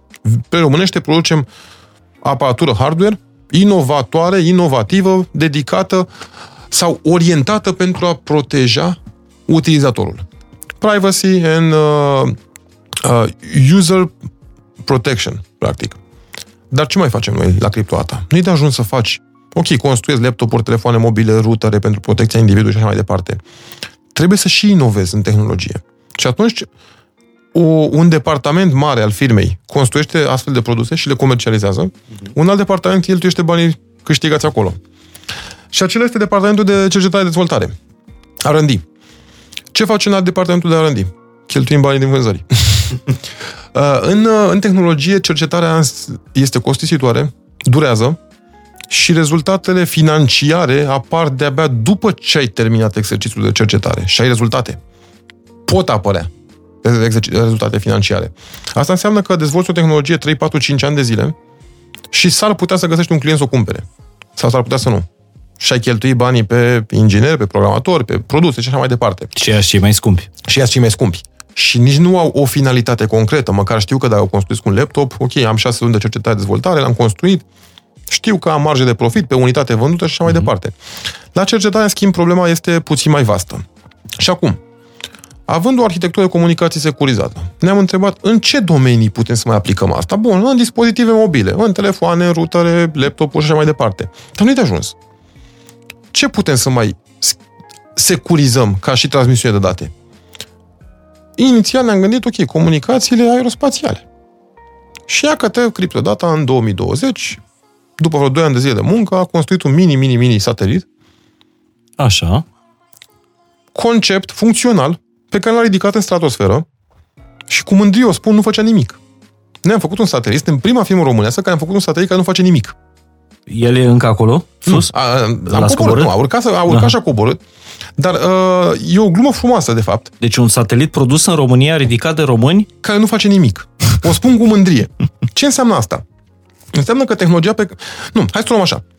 Metodologic. Ce înseamnă tehnologie? Când produci tehnologie și vinzi tehnologie. Păi, faci dezvoltare, ok, ai tehnologia pe calculator, scripturi, softuri și așa mai departe, know-how. Uh-huh. E vandabil ceva? Nu. Trebuie să ai tehnologie, documentație, deci tehnologia documentată, deci pusă într-o formă clară, finită, prezentabilă. Trebuie să ai patentare și concept funcțional, să dovedești că funcționează ce ai tu pe hârtie, că nu poți să faci o tehnologie scriptic doar, trebuie să o ai funcțională. Asta am făcut și noi, am luat tehnologia noastră și arhitectura noastră de securizare a comunicațiilor, am patentat, am documentat și am făcut un concept funcțional, să dovedim că funcționează, în acest mini-satelit, care, de fapt, de ce zic că nu făcea nimic? Comunica doar cu solul date despre el. Uh-huh. Astfel încât noi să putem pilota tehnologia noastră în comunicație aerospațială, deci în uh, securizarea comunicațiilor tip radio, între sol și un dispozitiv aflat undeva în aer, dar noi nu am construit stadia să vândă internet sau să facă poze pământului sau... Cum sau, face Elon Musk. Exact. Am făcut un concept funcțional, a funcționat, avem efectiv absolut tot proiectul așa cum considerăm că trebuie, tehnologie uh, faptică, scriptică, patentată și concept funcțional. Pentru a fi aplicată în diverse domenii. De la comandarea remote a dronelor hobby, securizarea comunicațiilor, până la drone de culturi agricole, drone de law enforcement, probabil, uh-huh. comunicații satelit cu solul, orice, absolut orice tip de comunicație între două sau mai multe puncte folosind tehnologie radio. A fost un proiect pilot, cercetare de aproape 2 ani de zile, cu un rezultat concret din punct de vedere tehnologic. Financiar, momentan, suntem în diverse discuții cu diverse entități mari. Ca să, să vindeți să, tehnologia asta. Nu știu dacă neapărat să o vindem, dar să o implementăm în mhm. diverse uh-huh. proiecte și să conlucrăm pentru a dezvolta sau pentru a aplica tehnologia noastră uh-huh. la mhm. diverse proiecte. Practic, e o cercetare, dezvoltare finalizată cu succes în curs de a găsi o oportunitate pentru a monetiza. Ce am mai făcut noi la Criptoat? Păi avem arhitectură de comunicații securizate. În ce domeniu de, de în ce domeniu, în ce industrie se mai poate folosi comunicarea securizată? Păi în domeniul automotiv. O problemă din zilele de astăzi, din ziua de astăzi. Cumpărăm mașini electrice, mașini devin smart. Mașinile nu, mai, nu prea mai sunt mașini mecanice, sunt puțin mai mult mașini mecanice, dar smart. Pentru că au în continuare buc și roți și rulbenți, dar au foarte multă tehnologie la bord. Din ce în ce mai multă tehnologie la bordul unui vehicul, uh, nu, cu cât tehnologia avansează la bordul unui vehicul, cu atât și primejdile avansează. Și Hacker... noi nu ne dăm încă seama de chestia asta. Exact. Hackerii nu dorm. Exact cum ziceam de vreme. Hackerii nu dorm. Oricine dezvoltă ceva de succes, deci oricând o mie de indivizi dezvoltă o chestie de succes, sunt alți 5.000 de indivizi care vor să beneficieze, bineînțeles, cu intenții rele, de ce au dezvoltat cei buni.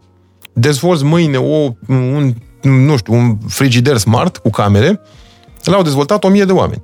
Sunt 5.000, 10.000, 50.000 de hackeri care dezvoltă exploituri și tehnologii despre cum să îți fure date de pe acele frigider, cum să acceseze camera, să-ți facă poze când ești dimineața în fundul gol și bei cafeaua și după aia să te șantajeze, dăm niște bancele public. E un exemplu stupid, dar se poate întâmpla și se întâmplă. Deci crezi că unul dintre pericolele uh, industriei uh, auto este fix asta pentru următorii ani. Cu cât mașinile noastre devin mai smart, cu atât pericolul de a fi uh, sparte cu siguranță da. Pericolul de a scurge informații despre individ, pericolul de a uh, fi șantajat de către un individ. Uh, gândește-te, și este un exemplu pe care mereu îl dau, Uh, l-am mai spus în spațiu public. Gândește-te că îți cumperi o mașină Tesla, nu vreau să... N-am cu Tesla nume. Cumperi o Tesla. Și Tesla are și sistem de ghidare automat, de conduce automat, deci din, din IT, din calculatoarele mașinii, se pot acționa roți, uși, frâne și așa mai departe. Așa. Da? Un hoț are acces la mașina aia. A virusat sistemul de operare, calculatorul principal. Și te vei trezi, e un exemplu stupid, dar cât se poate de real. Te vei trezi peste 3 ani de zile că primești un mail de la mașina ta, de la hoț, de fapt, ți-am închis copilul pe o stradă necunoscută, într-o pădure. Vrei să-l mai vezi? Adică ți-l arunc de pe stâncă, dacă nu-mi dai un milion de euro, ce faci? Te șantajează un hoț, un hacker, cu siguranța familiei, cu siguranța ta, individului, fizică, integritatea ta. Ajungi să fii șantajat electronic cu integritatea ta. Conduci pe stradă și îți dă un pop-up. Îmi dai un milion de euro sau trag de volan la dreapta? Un exemplu e cât un se poate exemplu stupid. extrem, dar De- e care un exemplu în stupid. Viitor poate să fie... Dar ne expunem. real. Orice este, orice este smart, orice dispozitiv conectat la internet cu sistem de operare este vulnerabil. Orice nu e în controlul nostru și dincolo de, mă rog, la noile mașini nici măcar volanul nu mai e în controlul tău. Corect. Pentru că este acționat electronic. Și atunci, inclusiv sisteme de cartografiere. Îți mai dau un exemplu. Toate mașinile, mai mult sau mai puțin toate mașinile în ziua de astăzi, cele după 2018, uh, au integrate sisteme de cartografiere. Mhm. Ce înseamnă asta? Mergi pe stradă și automat un server colectează date despre unde a mers mașinuța aia ca să-ți dea starea drumurilor, starea de trafic și așa mai departe. Dar, din nou, omul din mijloc, serverul, este serverul respectiv securizat bine? Este individul care îl administrează foarte bine verificat și foarte bine controlat să nu poată fura de bunăvoie informație? Este individul care îl administrează, sau indivizii, bineînțeles că nu e un individ, sunt indivizii respectivi atât de bine pregătiți tehnic, mai bine decât hackerii din lumea largă, să securizeze serverul astfel încât să nu fie o scurge de informații? În general spun, hoții au mai mult timp liber decât angajații. Asta e realitatea. Și așa a apărut uh, ideea de a face primul uh, concept uh, car electric românesc. Uh, De fapt, care a fost ideea? Plecând de la această problemă identificată, vehicule și tehnologia de vehicule electrice au foarte multe vulnerabilități, ne vulnerabilizăm în fața vehiculelor și tehnologia aplicată în automotiv este deja destul de învechită, pentru că producătorii de, producătorii de autovehicule nu dezvoltă tehnologie software. O Ei cumpără. integrează. Ei nu dezvoltă nici în mare parte, să dăm un exemplu mai devreme, înainte de podcast, uh, producătorii de ștergătoare. Nici BMW, nici Mercedes, care sunt oarecum metalon în industria de constructori auto, nu dezvoltă motorașe de ștergătoare. Nu Le dezvoltă cumpără- balamale, nu dezvoltă manete, pentru că sunt alte firme care fac acest lucru, dedicat. Mă, tu ești X și dezvolți motoașe ștergătoare. Și atunci, producătorii mari integrează tehnologii dezvoltate de alții. Plecând la problemele astea, acum patru, mai bine de patru ani, cam aproape, aproape 5 ani, punându-le întrebarea asta, este ok, cum putem, cu tehnologia noastră, cu comunic- securizarea comunicației pe care noi o construim, să securizăm individul, să răspundem la toate aceste probleme. Păi, uite, avem tehnologia pe care putem aplica în domeniul X, Y, Z, în comunicația cu serverul pentru cartografiere, pentru self-driving, pentru sistemul de operare și așa mai departe. Bun, și cum facem asta? Din nou ajungi la problema aia, cele patru puncte. Dezvolți tehnologia in-house, o pui pe hârtie prezentabil, o patentezi și o, dez- și o arăți oamenilor.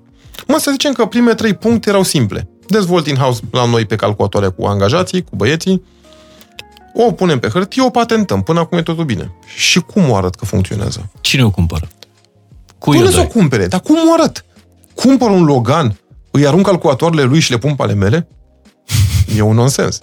Și atunci a venit ideea, mă, hai să facem o mașină electrică. O facem noi, uite, punem toată tehnologia pe care o gândim noi acum. În prima fază era o, nu o joacă, dar era un proiect foarte mic. Uh, la o dimensiune mică. Chiar exact asta este vorba mea de când am început. Cât poate să ne coste? Chiar, cât poate să vă coste? Păi inițial Că am acum zis, au cât trecut poate să niște ne ani. coste? Vreo 500.000 de euro. Hai să-l facem. Dar bineînțeles când te apuci să-l faci efectiv, să faci un prototip funcțional, ești mândru că ai inginerii în casă, ești mândru că ai idei și vrei să le pui în practică. Și dacă mai ai și finanțarea necesară, este rețeta dezastrului financiar. Pentru că le ai pe toate și vrei să inovezi, vrei să faci cât mai multe lucruri, îți vin idei, ai oameni bine pregătiți care vin și ei cu ino- idei și inovări și din aproape în aproape vrei să faci și mai mult și mai mult și mai mult. Și uite cum, dintr-o echipă de vreo 15 oameni inițial pentru proiectul ăsta, Am ajuns la o echipă de vreo 80 de oameni, O, Doamne. plus subcontractori, plus, plus, plus, ingineri, programatori, proiectanți, designer, Tini, aerodinamică, după Chigiu. care stai sub, subcontractori pe electrică, efectiv, pe ha- ma- mașinăria hardware, uh-huh. pe frâne, pe aerodinamică. Am ajuns la o echipă cu tot cu subcontractori, care peste- peste 200 oameni au muncit la proiectul ăsta. Să și cât facem v-a un costat concept. până în momentul ăsta? E greu de cuantificat, dar mult are. Mult are. Ori, Adică 500 de mii X Bugetul inițial cred că s-a cheltuit... Gândește că am dezvoltat în patru ani mașinuța asta. Bugetul inițial s-a cheltuit în primele trei luni. Pentru că am venit cu idei, am mai angajat niște oameni, uh, niște prieteni dragi care lucrau în domeniul automotiv. Au venit și ei cu noi în proiect. Bă, îmi place proiectul, îmi dau demisia de unde lucrez, nu dăm nume. Fabrici, constructori de mașini, îmi dau demisia de unde lucrez, îmi place ideea asta. Și așa am ajuns să construim de la zero un concept de vehicul electric, un supercar, construit apro- aproape integral în România, în afară de frâne, anvelope, jante, exact ce ziceam, motoare de ștergătoare uh-huh. și chestiile foarte basic la care n-avea rost să construim noi, am construit tot. Inclusiv scaune, tehnologie de bord, display-uri, bă, bă, tot ce poți imagina. Și când o să vedem mașina asta? Păi a fost deja expusă. A, a fost deja expusă, da? Da. N-am fost la evenimentul ăsta. Uh, lansarea în momentul a fost acum o lună de zi în România. Așa. Am prezentat-o publicului larg. Este primul supercar electric dezvoltat integral în România, cu capital românesc, cu creiere românești. 650 de cai plus de vehicul electric, funcțional, concept, uh, pe care l-am uh, dezvăluit acum o lună de zi într-o conferință destul de mare în București. Am avut vreo 1200 de invitați. Unde a fost și... Unde a fost și Martin, exact, participant Martin, și Martin uh, este de altfel advisorul nostru și m, partener de afaceri, advisor, uh, omul care ne... Unul dintre fondatorii Tesla. Este unul dintre fondatorii Tesla, dar pentru mine Martin este Martin. Ok, experiența lui este neprețuită, dar pentru mine nu este un prieten sau un partener de afaceri pentru că a construit Tesla. Pentru mine este un prieten și un partener de afaceri pentru omul, că, omul și cunoștințele pe care el le reprezintă, Mhm. efectiv. Hai că vorbim imediat și despre... Și atunci, despre... am lansat mașinuța electrică în România. Ce vrem să facem noi? Vrem să construim mașini de la zero în România? Am fi nebuni. Nu ai cum. Industrializare e o meserie. Construcția de proto- prototiparea, dezvoltarea tehnologie, uh, patentarea tehnologiei este o meserie și industrializarea este cu, cu tot o altă meserie pe care noi nu o știm. Suntem exact gaura din covric, zero, la industrializare. Noi nu știm să producem în masă o mie de mașini, să fac eu șasiuri în masă, roboței, suduri. Nu e meseria mea. Eu am, pro- am produs această jucărie super funcțională, cu niște capacități Te-ai dat cu ea? da, bineînțeles. Cu niște capacități tehnice incredibile, în care am înglobat peste 110 patente pe care noi le-am depus, ne-au fost, unele au fost deja aprobate, unele sunt în curs de aprobare, unele sunt în curs de depunere, documentare. Dar de la o idee de, ok, cum aplic eu tehnologie de comunicații securizată pe smart vehicule, am ajuns să construim de la zero acest prototip cu tehnologie funcțional, tocmai pentru a face un concept funcțional de tehnologie pe care o propunem pentru a fi implementată constructori auto, fabricanților de componente, de subansamble. Și suntem în destul de multe discuții cu foarte mulți constructori, uh, furnizori de componente sau de subansamble, fiecare orientat pe bucățica lui. Uh-huh. Ăla produce X și îl interesează, uite, de exemplu, securizarea pe cartografiere, altul îl interesează uh, arhitectura de senzori de colectare pentru cartografiere și așa mai departe. Practic, nu vreau să vând o mașină, nu vreau să produc în masă mașini, ci vreau să rămân în continuare în poziția pe care eu o am. Dezvoltator de tehnologie și integrator de tehnologie, atât. Și asta considerăm că o face cu excepție. Ziceam mai devreme de R&D. Ce înseamnă R&D? Înseamnă patru ani jumate de muncă, bugete uriașe și acum mai multe produse, proiecte, da? în acest vehicul înglobăm, sunt independent, vreo 100 și cea de proiecte. Uh-huh. Și atunci am 100 și cea de proiecte finalizate, testate, funcționale, pe care le am de vânzare, cum s-ar zice la raft. și pe care din nou mi-am creat o problemă, că trebuie să le manageriez, trebuie să caut cumpărători sau colaborări pentru ele. Dar e ceva frumos. Asta, asta ne ține pe noi uh, foarte happy, foarte optimiști. Știi de ce sunt foarte încântat că port conversația uh, asta? Uh, Nu știu dacă ai văzut podcastul cu Cristian Ețiu pe care l-am făcut în, uh, în Dubai, uh, care îmi- îmi povestea că el e foarte mândru de ce se întâmplă în România, Clujul, de exemplu, care a devenit un, uh, un hub IT. Dar este foarte dezamăgit că niciun mare proiect uh, nu a plecat din România. Adică noi suntem mai degrabă furnizori uh, de inteligență. Uh, Noi, noi practic, uh, muncim la ordinele pe care ni le dau alții. Și mă bucur că te, te am în față pentru că astea toate sunt idei dezvoltate aici în, în România. Într-adevăr, sunt idei dezvoltate în România cu români.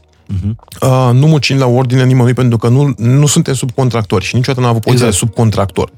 Uh, n-am produs niciodată pentru, nu știu, orice firmă multinațională din lumea largă, uite, vine HP mâine și îmi cere criptodata, produm plăci de bază. Ai fi un subcontractor într-o piață de subcontractori, exact. cu niște marje foarte mici, uh, cu o concurență neloială din partea chinezilor, pentru că este real. În tehnologie nu poți tu ca european să concurezi chinezul. Niciodată. Și atunci ar fi, din punctul meu de vedere, o afacere de subzistență, de supraviețuire, în care nu inovezi nimic, ceva... faci o marjă. Ești un alt producător de pantofi. Da, dar pe de altă parte, riscurile pe care vi le asumați voi sunt foarte, foarte mari. Și care om de afaceri câștigă fără să riște? Timp, nervi, uh, sănătate, bani, uh, resursă umană, relații familiale, pentru că la un moment dat, când ai succes în afaceri, e cam complicat să mai manageriezi, știi, această cum te împarți între familie și muncă? Munca îți mănâncă prea mult timp, nu mai ai timp pentru familie, pentru relații personale, adică sunt dezavantaje multe. Acum, sunt riscuri până tu la urmă. spui povestea ta personală sau vorbești Nu, e povestea mea personală. Da? Este povestea mea personală. Nu, uh, adică până acum ți-am spus partea frumoasă.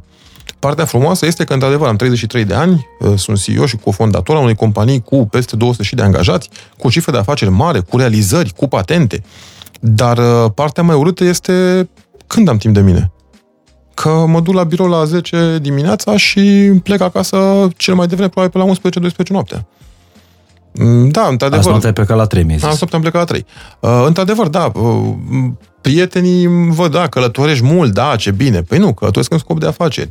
Este, la un moment dat este enervant să călătorești în scop de afaceri, haotic, și într-adevăr ai 5 zile acolo, 4 zile ai niște întâlniri și mai ai o zi, să te mai duci până la plimbare sau eventual stai să mănânci, să te odihnești. Nu știu nimic despre viața ta personală, ești căsătorit? Uh... Nu sunt căsătorit, nu, nu sunt căsătorit. Uh, mă, momentan sunt dedicat afacerii, bineînțeles că am și eu planuri de om normal cu familie și idealuri de familie și așa mai departe, dar momentan uh, sunt căsătorit cu munca, foarte tare, și eu și colegii mei suntem, adică nu știu cum, dar Doamne, Doamne ne-a ajutat să fim o echipă de oameni dedicați și să ne hrănim cu succes. Pentru că dacă am construit, dacă am face tricouri, uite, un produs de când lumea și pământul, tricoul. Uh-huh. Te duci la muncă, produci tricouri, ai vândut tricouri, te duci acasă. E o chestie monotonă care nu ți-aduce nici satisfacție și în care poți folosi ingineri, nu, nu ingineri, dar, ba da, și ingineri de mașini de cusut, de exemplu, oameni banali, oameni cu niște studii în inginerie, nu excelează, nu sunt nici buni, nici răi. Sunt niște ingineri care repară mașini de cusut. Ei alții ce sunt? Oameni care fac croitorie. Niște oameni buni, nici buni, nici răi. E cea monoton. Nu ai acel vibe. La noi vorbim de creație. Vorbim de producție, de dezvoltare, de inovare, de a pune în practică niște idei pe care alții culmea nu le-au avut. Sau foarte puțin le-ar fi avut. Și atunci ce înseamnă inovarea în tehnologie? înseamnă că nu mai lucrez cu acei ingineri mediocri, oameni care sunt obișnuiți să facă niște pinioane. Uite, eu ce sunt inginer mecanic, produc pinioane și le măsor. Mă, și asta fac zilnic, asta știu să fac. Nu. Nu poți face creație, prototipare, construcție, inovare, patentare cu niște oameni mediocri. Trebuie să ai niște oameni sclipitori. Oameni care sunt în același timp ingineri, vizionari, uh, doar dispuși să riște, dispuși să încerce până strică de 10 ori și a 11 ori reușesc. În uh, programare la fel. Programatorii normali, oamenii normali, se duc la serviciu de la 8 la 6, scriu cod, fac PHP, site-ulețe, magazine online și așa mai departe. Programatorii de dezvoltare, de research and development, sunt oameni care sunt dispuși să riște, să se auto-învețe, autodidacți. Sunt oameni care sunt dispuși să citească foarte, foarte mult, să transpună din experiență în idei, din idei în produs finit și atunci nu mai e o muncă doar de a fi programator, e muncă de a fi inovator, de a fi și vizionar în același timp, de a fi și orientat. Bă, nu e să fiu doar programator sau doar inginer. Trebuie să înțeleg și industria automotiv puțin, că de-aia fac o soluție în automotiv. Și atunci, consider că avem o echipă strălucitoare, de excepție. Nu e ușor să creezi o astfel de echipă, nu e ușor să găsești oamenii pentru o astfel de echipă. Dar uite că în 8 uh, ani, 10 ani de, de existență, reușit să construim o echipă de oameni care excelează, care se hrănesc cu succes, care, dacă e de muncă, muncesc 11, 12, 15 ore pe zi, Toți români. toți români. Toți, absolut toți români. Și am construit la zero. Și acum nu-i de ajuns, că am construit și hardware și software. Acum, după cum uh, observi, toate proiectele noastre se învârt în jurul acestei tehnologii blockchain. Și așa cum uh, am explicat, uh, blockchain nu e egal criptovalute. Uite, blockchain are foarte multe aplicații, aplicabilități în diverse industrii uh-huh. decât cea financiară. Dar bineînțeles că vorbim de tehnologie blockchain. Trebuie și trebuia să dezvoltăm ceva în domeniul blockchain care să ne interconecteze toate proiectele, de fapt. Despre asta este vorba. Ok, construim uh, hardware, software, arhitectură comunicații, construim uh, aplicații de comunicații. Am făcut Whisper, aplicația noastră, exact eliminând acel om din mijloc. Și este aplicație... Whisper este aplicația voastră de mesagerie, Da, nu? da. Și vocală și... Și, și vocală și text. Interfața este precum WhatsApp, Signal, Telegram. N-am schimbat nimic, că nu vrem să inovăm uh-huh. în amplasarea butoanelor de apelare sau de trimis mesaje. Diferența e că mesajele alea nu stau pe un server, stau pe... Diferența, diferența este că nu mai ai acel om din mijloc. Nu mai, nu mai crezi într-un mesager. Uh-huh. Nu-i mai trimis serverului să-i trimită lui Ionuț destinatar mesajul, îi trimis lui Ionuț în limba pe care ți-o spune această rețea blockchain. Câți utilizatori aveți pe aplicație? 150 de mii, fără marketing, fără promovare. În toată lumea. în toată lumea, în câteva luni de când l-am lansat-o, fără să investim un leu în a promova.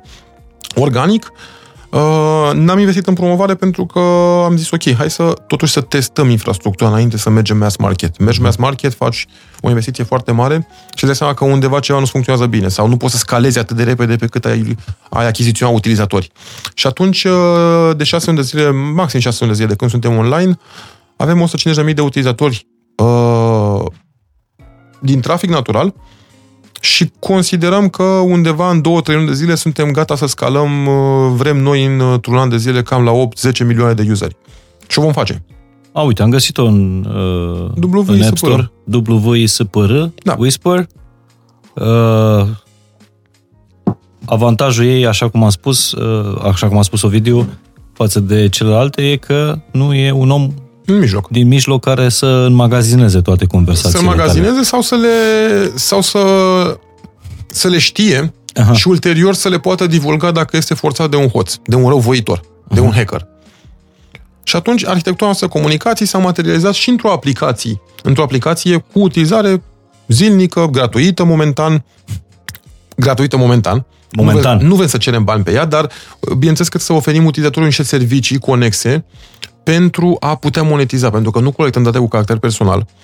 Uh, nu vindem aplicația, nu vindem subscripție și atunci, totuși, e o arhitectură uriașă care costă. Și de ce bagi bani în marketing și construiești dacă nu monetizezi ceva? Și atunci, uh, planul nostru este să o ducem undeva la 80 milioane de utilizatori, după care să le spunem, să trăinuim utilizatorii. Dragii mei, uite, tu folosești o aplicație de comunicație securizată într-un sistem de operare nesecurizat. Mă, e gratuit. Dar nu este idealul. Vrei idealul? Uite, cryptoata.com îți vinde aparatele. Cam Deci- deci, asta este direcția. Uh, Ca să ne întoarcem la uh, filozofia de, de bază, când un produs este gratuit, înseamnă că tu ești produsul. Corect. Și atunci noi nu vrem să fie clientul produsul și trebuie să vindem ceva. What you say is just your business. Este, asta mi s-a deschis înainte să instalez aplicația, adică ceea ce spui e, Treaba ta. e fix treaba ta. Tare. Și chiar te invit să o, să o folosești, funcționează foarte bine, este Mi-a foarte cerut intuitivă. permisiuni. Îți cer permisiunea să citesc uh, agenda Contactele. ca să poți să sincronizezi și să folosesc microfonul și camera atunci când tu ceri asta. Mhm. Uh-huh. Atenție, nu oricând vei aplicația, ci când tu vrei să înregistrezi un mesaj voce, automat aplicația să acceseze microfonul și când tu vrei să faci o poză, aplicația să-ți acceseze camera. Și atunci te întreb, când vei vrea să faci poze, îmi dai voie să-ți accesezi camera? E normal. Normal. Sunt permisiunile de sistem de operare mm-hmm. din, și din Android și din App Store uh, și din uh, iOS. Dar uh, altfel nu colectăm nimic. Nu există servere să stocheze, nu există middleman să înmagazineze și cheia de criptare ți-o dă o rețea blockchain pe care... Adică, gândește-te ipotetic, dacă cineva ar putea sparge o rețea blockchain, să zicem că are puterea soarelui să muncească un an de zi, sparge o rețea blockchain. Păi, în primul rând, miza este să fure toți bitcoinii din lume. Nu să vadă ce mesaje... tale, da. Dar peste asta, nu uita că nu ai server. Și atunci, dacă, a, dacă cineva nu are puterea de calcul a întregului univers să poată rezolva problema matematică a criptografiei în acea fracțiune de secundă când pachetul ăla te transmis, sănătate. Că e ca și când, ok, tu ai muncit un an de zile, uite, doi oameni s-au întâlnit într-o casă. Da? Au vorbit ceva și au plecat. Tu ai muncit un an de zile să faci jos de cheia casei și te duci după ce ei au plecat acolo. Care e rezolvarea? Ovidiu, uh, ai avut o, o mulțime, nu chiar o mulțime, dar ai avut niște eșecuri uh, în, uh, în business. Mai degrabă în, în, nu neapărat în business, în tot ceea ce ai încercat să, uh, să implementezi. Uh, ai așa un, o estimare cam câți bani ai pierdut? Sau câți bani a pierdut uh, compania? Tata m-a învățat o chestie foarte tare când era mic. Ce este așa, pierzi câștigi, negustor te numești. uh, nu poți cuantifica, Mihai, realitatea este că nu poți cuantifica. Adică pierdere. Ce înseamnă pierdere? Înseamnă de multe ori investești într-o direcție care nu ce trebuie sau care nu va aduce profituri. Întrebarea este te, când te vei replia. Îți găsești stabilitate economică? Uite, și noi am avut, uite, eșecul C2, am construit, ne-am chinuit să construim cloud rendering, cloud gaming. A fost o pierdere, că investești bani în an de zile, cheltuiești pe salarii, pe personal TESA, pe locație, pe curent, pe aparate, pe amortizarea aparatelor. E o pierdere. Întrebarea este ce faci? Consider pierderea aia ca o experiență și mergi mai departe sau stai și plângi, bă, am pierdut bani, aoleu, aoleu, aoleu. Pierderea e zilnic. Am vorbit cu, cu un om de afaceri, tot uh, român, săptămâna trecută și îmi spunea că uh, cel mai mare eșec al lui a fost că a pierdut vreo 4 milioane de euro într-un business, nu știu, prin Kazahstan, ceva, s-a asociat cu cineva pe acolo și a zis că aia a fost cea mai bună școală a lui. Uh, aia, aia, uh, din aia a învățat atât de mult încât businessul după aceea i-a explodat. Și zice, într-adevăr, nu există în lumea asta o școală atât de scumpă. Nici o școală nu costă 4 milioane de, de euro. Dar nicio școală nu m-ar fi învățat ce am învățat din experiența asta. Antreprenoriatul este un cumul de minusuri cu plusuri. Ideea este că la sfârșit să fie cu plus. Adică, într-adevăr, pierzi, acumulezi experiență, înveți. Uite, îți dau un exemplu concret vreau să mă apuc să vând pe Amazon papuci și tricouri cu maimuțoi. și voi cumpăra din China uh-huh. tricouri și papuci să-i vând pe Amazon. Papucii cu maimuțoi sunt proști și pierd direct. Tricourile se vor vinde. Și atunci întrebarea este, ce fac? Consider că și plâng că am vândut papuci care se rup și n-am pus să-i vând să fac bani? Sau consider că a fost o experiență, am învățat că papucii nu se vor vinde Oamenii nu cumpără ceva ce are o moralitate îndoielnică, un brand îndoielnic și așa mai departe. Și din pierderea respectivă, de fapt, am învățat ceva. Am sondat piața. Am tras niște concluzii. Mi-am nișat vânzările. E un exemplu foarte basic, dar ca să, să-l poată înțelege oricine. E o pierdere direct. Corect, da, ok, am cumpărat 1000 de papuci, am pierdut 3000 de dolari, că nu s-au vândut. În realitate, de fapt, m-a costat 3000 de dolari să învăț ce produse vinde, ce produs îmi cumpăr de la fabrică, care e fabrica bună, și așa mai departe. Sau am cumpărat papuci, erau buni, dar i-am auzit cu containerul. Sunt niște exemple basic, stupide, îmi vin acum în cap. Uh, am auzit papucii cu containerul, era cald în container, s-au dezlipit papucii. Și atunci am învățat ceva. M-a costat 3000 de dolari să învăț că papucii nu pot să-i pun în temperaturi mari, în container, și dacă vin deja degradați și am riscat cu transportul, nu se vor vinde. Și atunci, exact acea diferență între omul cu paharul uh, pe jumătate plin sau paharul pe jumătate gol. Optimistul îți va spune exact ce spun eu acum m-a costat 3000 de dolari să sondez piața. Să aflu ce se vinde, ce nu se vinde, care mi rolul în piață. Pesimistul va spune, am pierdut 3000 de dolari, mamă, mamă, mamă, asta e marja de profit la următoarele 5000 de tricouri vândute.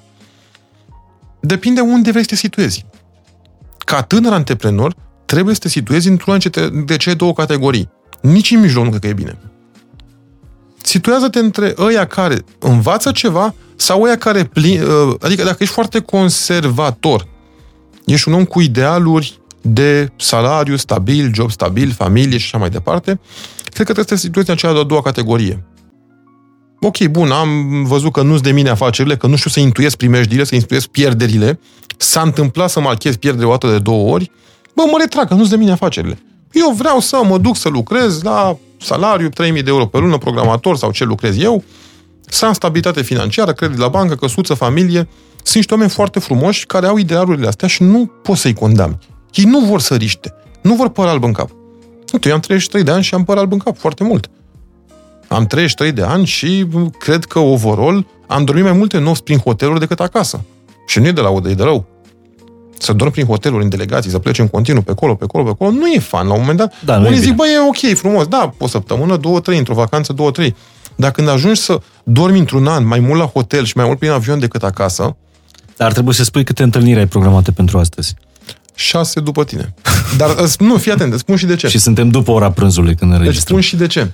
Uh, De două săptămâni cât că am vorbit cu tine să facem podcastul, știam că am un program foarte haotic Mhm. uh-huh. și știam că dacă am pe 28, astăzi când ne registrăm, Mhm. uh-huh. dacă am doar podcastul cu tine, poate să vină o tentație de întâlnire, poate, nu zic mai importantă, că e foarte frumos ce faci tu și e foarte mișto și cu drag am venit, dar poate să fie ceva în capă de lume, știi, și să zic, bă, trebuie să reprogramez podcastul, Mhm. dar voiam foarte mult. Voiam foarte mult să vin la podcast, să te cunosc, Și atunci ce ai pus mai multe și atunci mi-am, întâlniri? punit, mi-am pus foarte multe întâlniri astăzi după tine, ca să mă asigur că sunt foarte multe motive să stau în România și să nu intervine ceva peste asta. Dar în ziua în care te vezi cu Mark Zuckerberg săptămâna viitoare, ți-ai pus și alte întâlniri? Bineînțeles că nu. Bineînțeles că nu.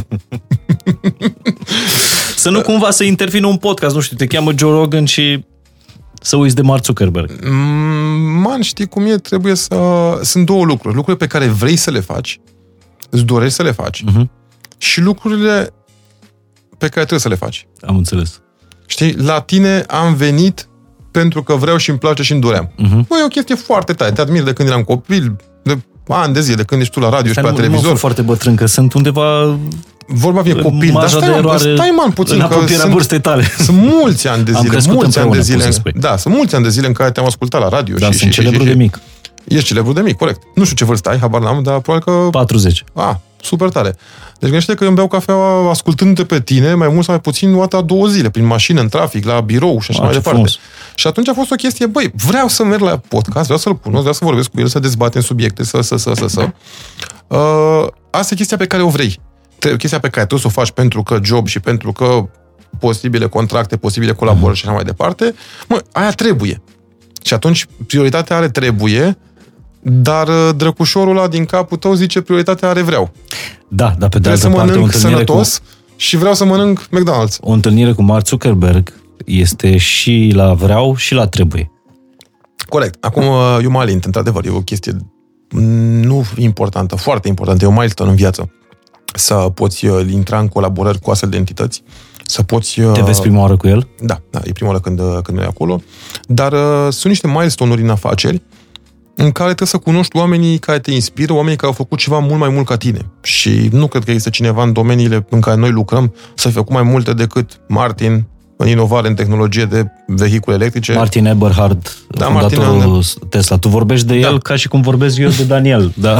Adică sunt niște oameni pe care, uh, de la care ai de ce învăța. De ref, niște referințe. Mhm. Niște milestone-uri peste care nu cred că ai alte alternative. Deci nu te duci neapărat la întâlnire cu Mark Zuckerberg pentru a-i vinde ceva. Nu mă duc să-i vând ceva, mă, este o discuție de curtoazie, de introducere a ce soluții avem noi și așa mai departe. Știu uh-huh. în ce direcție va merge, oricum nu pot să spun pentru că sunt niște NDA-uri Normal. semnate și așa mai departe, dar nu mă duc să vând ceva concret, nu mă duc să semnez ceva, nu vreau să înțeleagă telespectatorii că mâine o să vând lui Facebook pe Tehnologia. criptoata sau, te- sau telefoane. E mult, e mult până acolo. Dar în orice astfel de colaborare, posibilă colaborare corporate, între, uh, sunt foarte mulți pași până ajungi să semnezi ceva. Sunt foarte mulți pași. De legal, de tehnic, de due diligence și așa mai departe, de identificare a nevoilor și a, a soluțiilor.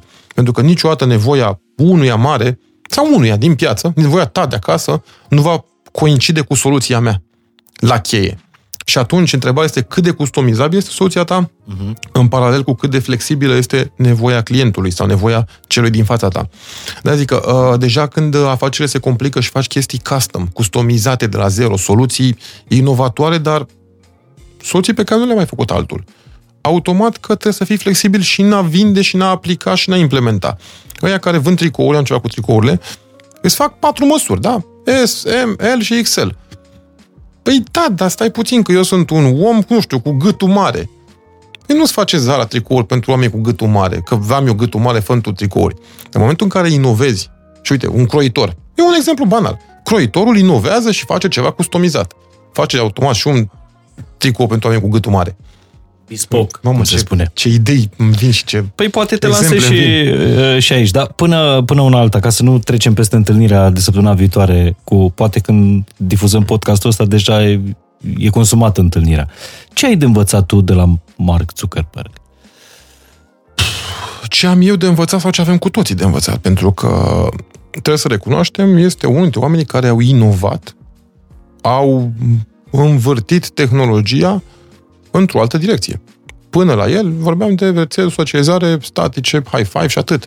Deci de la cum să programezi un astfel, adică ce a inovat el?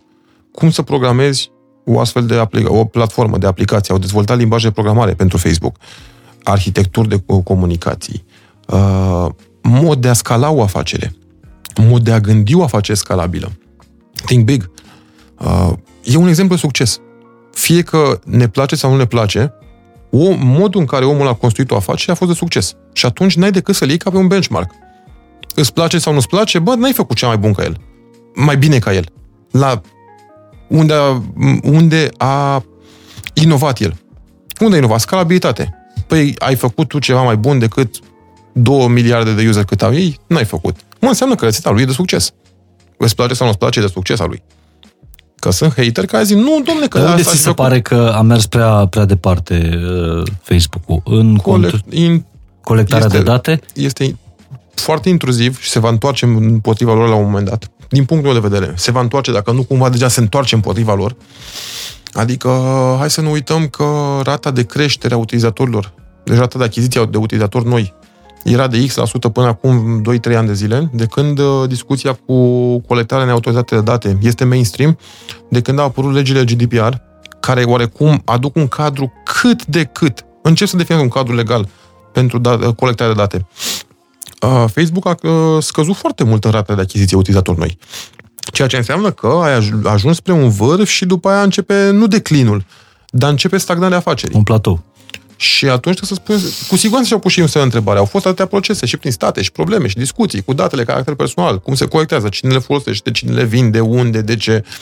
Uh, este mainstream problema. Cu siguranță, o entitate de talia Facebook, care este a șasea, a șaptea, probabil cea mai mare firmă de IT din lume. Cu siguranță au chestia asta pe tapet. Nu mergem noi să învățăm. În niciun caz nu să o video la cripto. Dată să-i spune lui, boss, vezi că nu faci bine acolo. Nu, cu siguranță nu putem să susținem asta, dar, într-adevăr, într-o întâlnire de afaceri uh, trebuie să prezinți, trebuie să arăți ce știi să faci, ce ai realizat și cu siguranță să lași pe celălalt să gândească unde s-ar potrivi o soluție de-a ta în afacerile lui. Și cu siguranță avem foarte multe jucării care punctual inovează chestii pe care alții le aplică dintr-un standard monoton. Noi că, uite, cum securizăm datele, păi avem serverul, păi, și ei, care sunt rețeta succesului în materie de afaceri. Uh-huh. Dar și ei folosesc tehnologia clasică centralizată de baze de date, securizate local și așa mai departe.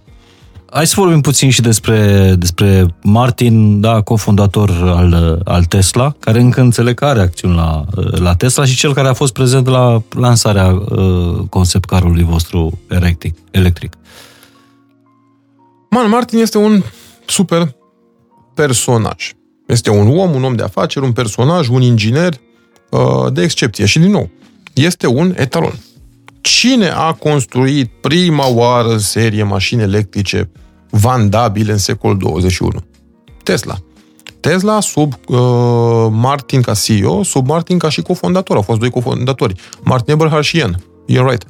După care a venit... Uh, ulterior a venit, uh, ulterior a venit uh, Elon, Elon Musk. Musk. Dar uh, în momentul în care Elon Musk a venit, să nu uităm că Tesla avea o mașină, un Roadster, făcut pe platformă Lotus, cu componente Lotus, adică, practic, startul și inovația Mă gândește că vorbim de 2007, 6, 7, când ei aveau un supercar electric care fugea mai bine decât Ferrari, avea autonomie 300 km, când oamenii încă nu știau cum să folosească o baterie cu litiu. Nu știau cum se măsoară o baterie cu litiu. Deci omul ăsta chiar a inovat ceva. Este din nou un etalon.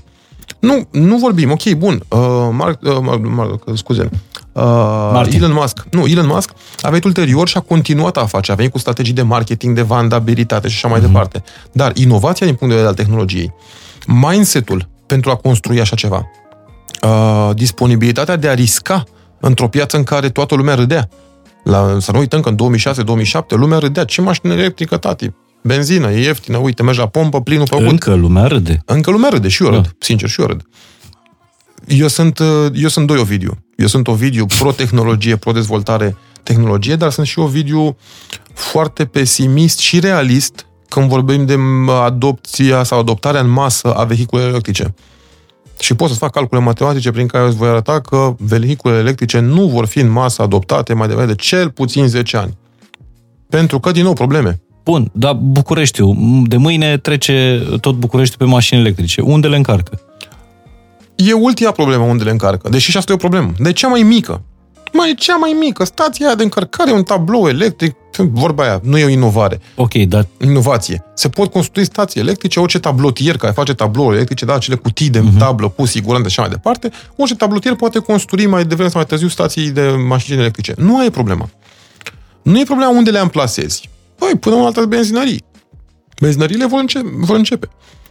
Problema este următoarea. Costul energiei electrice, pentru că 90% dintre utilizatori tot râd, a, păi eu încarc pe degeaba. Fals, nu încarci pe degeaba. Încarci că ești tu țintă într-o campanie de marketing la Lidl sau la Carrefour care îți dă pe degeaba încărcare. Curentul electric costă și mult. Mihai, curentul electric costă mult. Uite, de când a început și războiul cu Rusia, uh, matematic, dacă facem un calcul, nu te costă mai puțin să încarci o Tesla decât un Audi A4. Pe kilometri parcurși mă refer. Nu te costă mai puțin un kilometru parcurs cu Tesla decât un kilometru parcurs cu un Audi A4 un lit, 1,4 litri diesel sau 2 litri de benzină, ceva de genul. Uh-huh. De ce? Pentru că oamenii nu iau în calcul curentul, costul energiei electrică, nu iau în calcul pierderea în momentul în care se transferă din stația de încărcare în mașină, ai pierde disipare în termic, nu iau în calcul faptul că și cel care îți vinde energie electrică la retail, la încărcător, la pompă, cum s-ar zice, trebuie să facă o marjă de adaos. Și hai să nu uităm că astăzi megavatul este 20 de, 2000 de lei. Plus TVA. 2000 de lei energie activă plus TVA 2400 de lei. Nu, nu vorbim de megavatul de acasă, consumatorul casnic, băbuța care are subvenție de la stat că e amărâtă și așa mai departe. Că, într-adevăr, acum avem o subvenție au dat legiuitorii o subvenție și, într-adevăr, uh, energetică e ieftină. E adevărat, dar și benzina, și uh, combustibilul... Păi hai să facem un calcul. Uite, 100 de kW într-o Tesla. Uh, cumperi, și am făcut calculul ăsta uh, chiar de curând într-un, uh, într-o apariție pe YouTube. Uh, cumperi 100 de kW la pompă. Așa. Costă la rețea 2400 de lei megawatt, adică 240 de lei 100 de kW. Mai ai pierdere 10% în transferul termic. Da? Din stație în mașină. Deci 240 ori 1.1 și mai să câștige și la care îți vinde energia 1.1, uh-huh. Mhm. da, 10%. Adică 240 ori 1.1 ori 1.1 ajunge undeva pe la 290 de lei, 280 de lei. Efectiv, plinul. costul, plinul. Cum ar veni? Și cât faci cu o Tesla? N-am ceva cu Tesla. Cât faci cu mașină electrică? Maxim 400. Toți claimul e 400, dar toți proprietarii de mașini electrice astăzi îmi spun, bă, nu fac cât zic ei. Tot timpul fac mai puțin. 350. Cu 260-70 de lei. E înseamnă vreo 60-70 de lei pe 100 de kilometri? Cât înseamnă benzina asta? Înseamnă vreo 7 litri și ceva. E real calculul.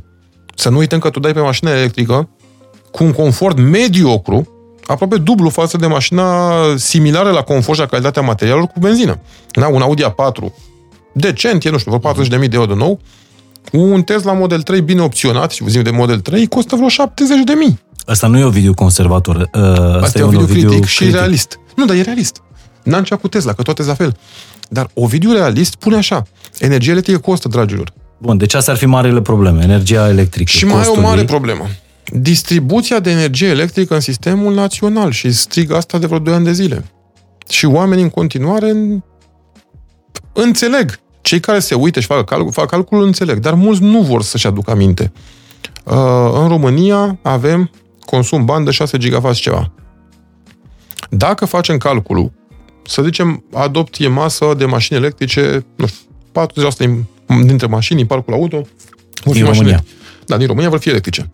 Acest 40% din mașini electrice încarcă de 2 ori pe săptămână cu o medie de vreo 55 de kWh ajungi la un necesar, bandă, deci împărțit la, nu, necesarul de consum pe timp de un an de zile, da?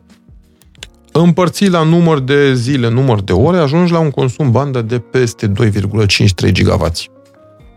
Adică 50% peste ce poate sistemul energetic național acum. Și eu te întreb, cum îl transporti?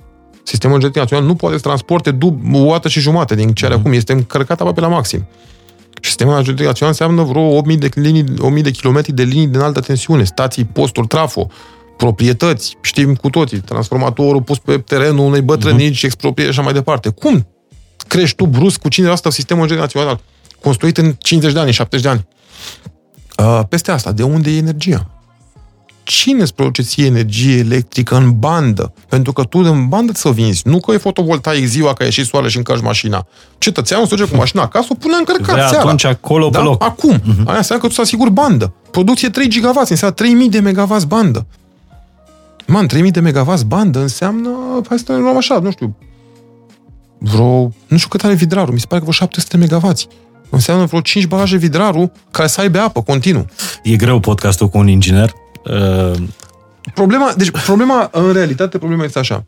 Mașinile electrice vor fi viitorul cu siguranță pentru că rămânem fără fosili. Când vor rămâne fără combustibil fosil, nu te mai uiți la costuri. Te uiți la, bă, ce soluție am. Corect. Pentru mobilitate. Atât timp cât ai alternativa cu combustibili fosili, momentan nicio țară din lume nu este pregătită ca sistem energetic pentru transport și distribuție de energie electrică să facă față cererii de adopție în masa mașinilor electrice.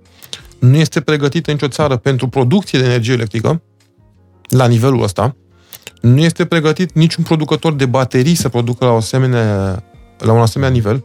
Nu ai de unde atâta minereu de litiu, nu ai de unde să minezi fizic atâta minereu de litiu pe cât ar fi nevoie și nu ai de unde atâta capacitate de reciclare a litiului ca să nu poluezi. Și atunci îi spun, realist vorbind, da, sunt niște gizmuri frumoase, într-adevăr, asta este trendul, mașinuțe electrice, dar părerea mea este că în 10 ani de zile nu vom avea mai mult de nici 10% la nivel mondial mașini electrice. Îl întreb uh, pe inginerul Ovidiu, Toma, uh, pentru că tu ai fost unul dintre primii care au instalat centrale uh, fotovoltaice în, în, în România. Hai să vorbim un pic despre energia verde și despre viitorul ei. Cu siguranță în România. sunt doi Ovidiu din nou. Ovidiu care este pro-energie verde, bineînțeles, și Ovidiu care este din nou critic cu energia verde. Cât de verde e energia verde? A, nu, energia verde este verde. Să zicem că este verde. Ok, poluezi când produci panouri fotovoltaice okay. sau când produci uh, centrale eoliene, dar foarte puțin în comparație cu uh, emisiile de CO2 pe care să le vezi dacă nu mai produci din cărbune, energie și mai departe. Acolo, clar, balanța este pro-energie verde. Problema pe care nu o văd eu, eu o văd, o înțeleg, dar problema pe care au experimentat-o, uite, germanii în ultimii 10 ani. Hai să o energie electrică fotovoltaică, din surse fotovoltaice. Am zice că e minunată. Și eu zic că e minunată. Dar e o problemă mare. Soarele sare la 7, se duce jos la 7. Apune la 7. Între 7 și 7 tu începi să produci dimineața, iese soarele, produci, produci, produci, faci o curbă cu un pic în vârful zilei, după care cobori. Bun, și ai produs o căciulă, efectiv, uite, paharul ăsta întors invers, uh-huh. doar într-o parte din zi. Ce faci cu restul? Că oamenii nu consumă când este soarele, pe măsură ce soarele mai puternic, consumă mai mult. Din potrivă. Din potrivă sau nu numai. Oamenii consumă bandă. Și atunci problema pe care Germania a avut-o a fost că, ok, bun, facem fotovoltaic, facem fotovoltaic, implementăm, construim centrale fotovoltaice și ne trezim că în miezul zilei producem multă energie de care nu prea avem nevoie. Noaptea nu avem cu ce să balansăm. Ziua când producem foarte multă energie și nu-i consum, ne crapă liniile, ne crapă efectiv distribuția, uh-huh. transformatoarele și noaptea oamenii n-au ce să consume și să importăm la prețuri de oportunitate foarte mari. Deci, uh, pentru un om uh, care nu are experiență în domeniul ăsta și pentru un non-inginer, energia verde este genială. Aduce, ajută la reducerea poluării, nu mai omorâm pinguini și așa mai departe, dar are foarte multe dezavantaje și provocări tehnice pentru a fi implementată. Nu e de ajuns să faci parcuri fotovoltaice ca să rezolvi consumul de energie verde în România. Nu trebuie în paralel cu producția de energie fotovoltaică să faci și alte surse pentru balansare. Pentru energie de oportunitate atunci când nu ai fotovoltaic, când nu-ți dă Doamne, Doamne. Eolian din nou, bate vântul, faci curent. Nu bate vântul, nu mai faci. Păi și ce faci? Îi spui consumatorului sau industriei, oprește-te că nu bate vântul? Și pentru un consumator casnic, da, pentru un român de vârsta ta, uh, care e mai puțin uh, ocupat, uh, măritat cu business-ul cum ești tu, care se însoară, vrea să-și construiască o casă. Ce îi recomanzi? Cu siguranță, da. Cu siguranță fotovoltaic. Fotovoltaic. Uh, vorbind la nivel macro, la nivel macro nu sunt hater, dar la nivel macro subliniam problemele pe care le subliniam mai devreme puțin. La nivel micro, individ acasă. Ok, bun, eu consum. Atât. Eu dacă sub curba mea de consum îmi implementez centrala fotovoltaică pe casă, îmi pun 5 panouri, care produc mai puțin decât consum eu în medie. Uh-huh. Genial. Am redus costurile cu energie electrică cumpărată din rețea. Local este un avantaj, global este un avantaj. Nu produci mai mult decât ai nevoie să dai în rețea, pentru că atunci, întrebare, faci dezechilibre în rețea, ajunge în problema anterioară și nu-ți plătește nimeni bine energia pe care tu o dai când ai nevoie de ea. De ce? Dacă pui mai mult decât ai nevoie pe casă, nu știu, eu am nevoie de consum de 5 kW și pun 10 kW putere instalată. Voi da o energie de 5 în vârf de 4-5 kWh în timp real rețelei, când eu n-am nevoie de ea. Pe guess what? Nici rețeaua n-are nevoie de ea. N-are nimeni nevoie de energia aia, că asta ziceam mai devreme, aia e pacostea. Vârful ăla când n-are nimeni nevoie de el și toată lumea are nevoie când vârful ăla nu există. Și atunci, cu siguranță, energia uh, din surse fotovoltaice, din surse regenerabile, din eolian și așa mai departe, sunt pentru a fi implementate local. Mici industriași, mici afaceri, întreprinderi, caz, consumatori casnici, sunt 99% aturi și doar un, poate 1% dezavantaje. La nivel macro, în schimb, sunt probabil, nu știu, 35% avantaje, 65% dezavantaje, la nivel macro. Momentan. Momentan. Momentan. Uh, dar, overall, cam asta este energia electrică din surse fotovoltaice și regenerabile. Eu v-am zis că veți fi mai bogați uh, la finalul acestui podcast, dar mai avem până la uh, final, că mai am întrebări pentru, pentru Ovidiu. Bun, am vorbit despre, despre blockchain, dar vreau să înțeleg care, care e visul tău legat de, de, de blockchain. Adică unde vezi tu și te întreb pe tine pentru că tu nu ești genul lumea e obișnuită cu tot felul de speculanți în, în zona asta, care să ne vorbească despre cripto, despre NFT, despre uh, blockchain. Uh, oameni care au prins valul ăsta, s-au urcat pe val și fac speculă. Sigur că și tu ai speculat unele momente, dar nu ești un speculant, adică ești un inginer în telecomunicații, ai prins valul ăla cu minatul și cripto. nu dau sfaturi despre cripto. Și nu dai sfaturi unde să investești, cum să-ți uh, Uh, diversifici portofoliu și așa mai departe. Deși și Elon Musk a început să facă asta, ai văzut? El vorbește da. despre Dogecoin la greu. Da, mi-aș dori. Uite, exact, cred că asta este răspunsul ideal la toate întrebările de mai devreme. Mi-aș dori să înțeleagă o dată pentru numele Dumnezeu toți utilizatorii și consumatorii ce dracu este tehnologia blockchain, ce dracu este criptovaluta. De ce? De ce spun asta? Uh, în primul rând, toți cei care dau sfaturi despre portofolii, criptovalute și așa mai departe, n-au înțeles un lucru important. În primul rând vorbim despre tehnologie. Tehnolo- blockchain este o tehnologie. Unde îmi doresc să meargă mai departe? Îmi doresc să fie mainstream pentru că este o tehnologie securizată, o tehnologie descentralizată, scalabilă și automat îmi doresc să uh, înlocuiască tehnologiile vulnerabile, baze de date clasice, arhitecturi de comunicații clasice în foarte multe domenii unde e nevoie de asta. Deci îmi doresc să fie adaptată ca mainstream pentru că este un pas, o avansare în tehnologie. Dar îmi doresc în același timp ca utilizatorii să înțeleagă și să facă distinția între tehnologie blockchain și active speculative, care de cele mai multe ori sunt niște hype-uri, niște tâmpenii, uh, oamenii care dau sfaturi în domeniul acestor active speculative, în domeniul criptovalutelor, portofoliilor, n-au niciun fel de studii în domenii, în domeniu, n-au niciun fel de argumente solide sau pertinente. Uh, dau sfaturi pentru că dau sfaturi. Sunt influența, sunt direcționați, sunt plătiți să facă asta de, uh, sau sunt efectiv uh, oameni care vor să se afirme. Am mai zis-o și o mai spun încă o dată. Dacă primești, dacă ceri sfaturi și primești sfaturi de la un neavizat, în domeniul, finan- în domeniul tău financiar, în domeniul economiilor tale, îți meri soarta să pierzi îți meri soarta. Dacă tu cumperi Dogecoin pentru că a scris Elon Musk pe Twitter ceva de Dogecoin, îți meri soarta să pierzi bani. De ce zic asta? Uite, a ziceai că Elon Musk, îmi doresc ca oamenii să înțeleagă ce zice Elon Musk acolo. El face niște jocuri de pump and dump. Nimic mai mult. Scrie Elon Musk ceva despre Dogecoin, se apreciază Dogecoin. Adică el o face intenționat? Din punctul meu de vedere, foarte. Și e foarte vizibil. Pentru unul care înțelege meseria asta, este al naibii de vizibil. Adică Elon Musk, vrei să zici, este un specialist în marketing uh, În, în marketing speculativ, pentru activele astea speculative care nu sunt reglementate. Atenție! Criptovalutele sunt o aplicație financiară, un activ speculativ tranzacționabil nereglementat.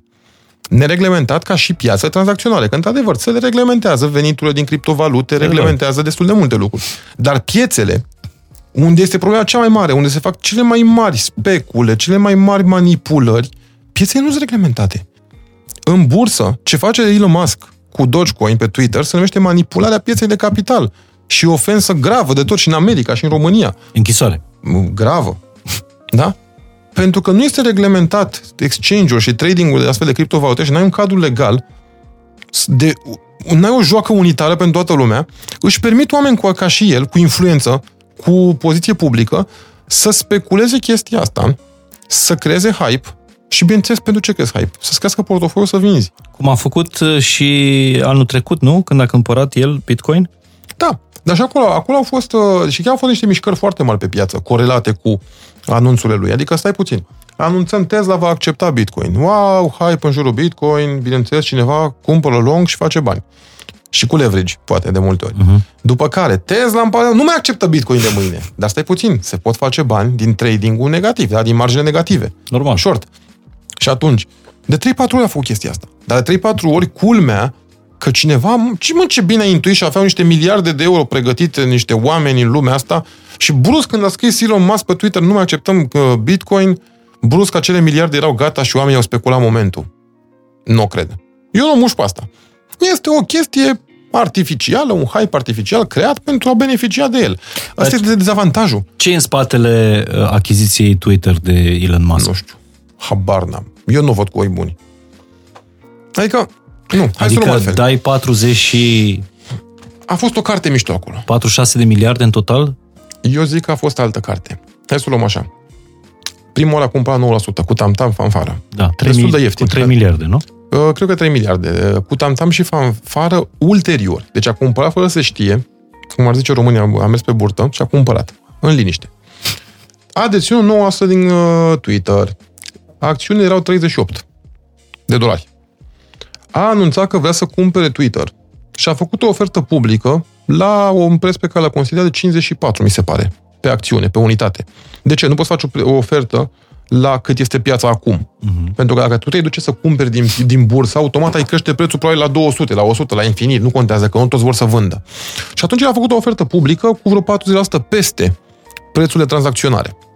Și mie mi se pare o mișcare genială ca speculă. Dar cred că a făcut-o legal, că pare că a fi... De fapt, fac o ofertă, bă, vreau să cumpăr la 54. La ce înseamnă? Că investitorii care se regăsesc în poziția de a cumpăra la 30 ceva acum, o vor face, da? Pentru că ei cred că s-ar putea să fie acceptată oferta lui Musk. De fapt, el când a spus că vrea să cumpere la 54, piața a atins să se ducă la 54, că toți au grăbit să cumpere ieftin ca să vândă ulterior la 54 lui Musk Peste câteva zile. peste câteva zile. Și atunci, el a creat un hype în jurul subiectului că vrea să cumpere, a jucat un loz, a tras un loz. Și acum, lozul ce fac? De fapt, ce, care erau variantele? Să accepte sau să nu accepte oferta, corect? În momentul în care a tras lozul, portofoliul de 9% a crescut. Pentru că oamenii s-au grăbit să cumpere Așa. da? și să ducă prețul către 53, 52 de dolari. Dar el cumpăra astea 30 cu o săptămână în urmă, două săptămâni, trei. Și atunci lozul lui era câștigător oricum ar fi. Se zic ăștia nu, ok, nu vindem. Mă, nu contează, că că nu vindem, el oricum și-a vândut portofoliul de 900 și zice, bă, ok, sunt nemulțumit atunci că n-am cumpărat tot Twitter-ul, mi-am vândut ea 900. De am vândut în profit mare. Sau ăia spun, da, vindem, și el a cumpărat Twitter-ul pe pe 40 de miliarde pe care, cu siguranță, unul ca el și cu puterea lui financiară și cu reputația lui, îl poate face mult mai profitabil.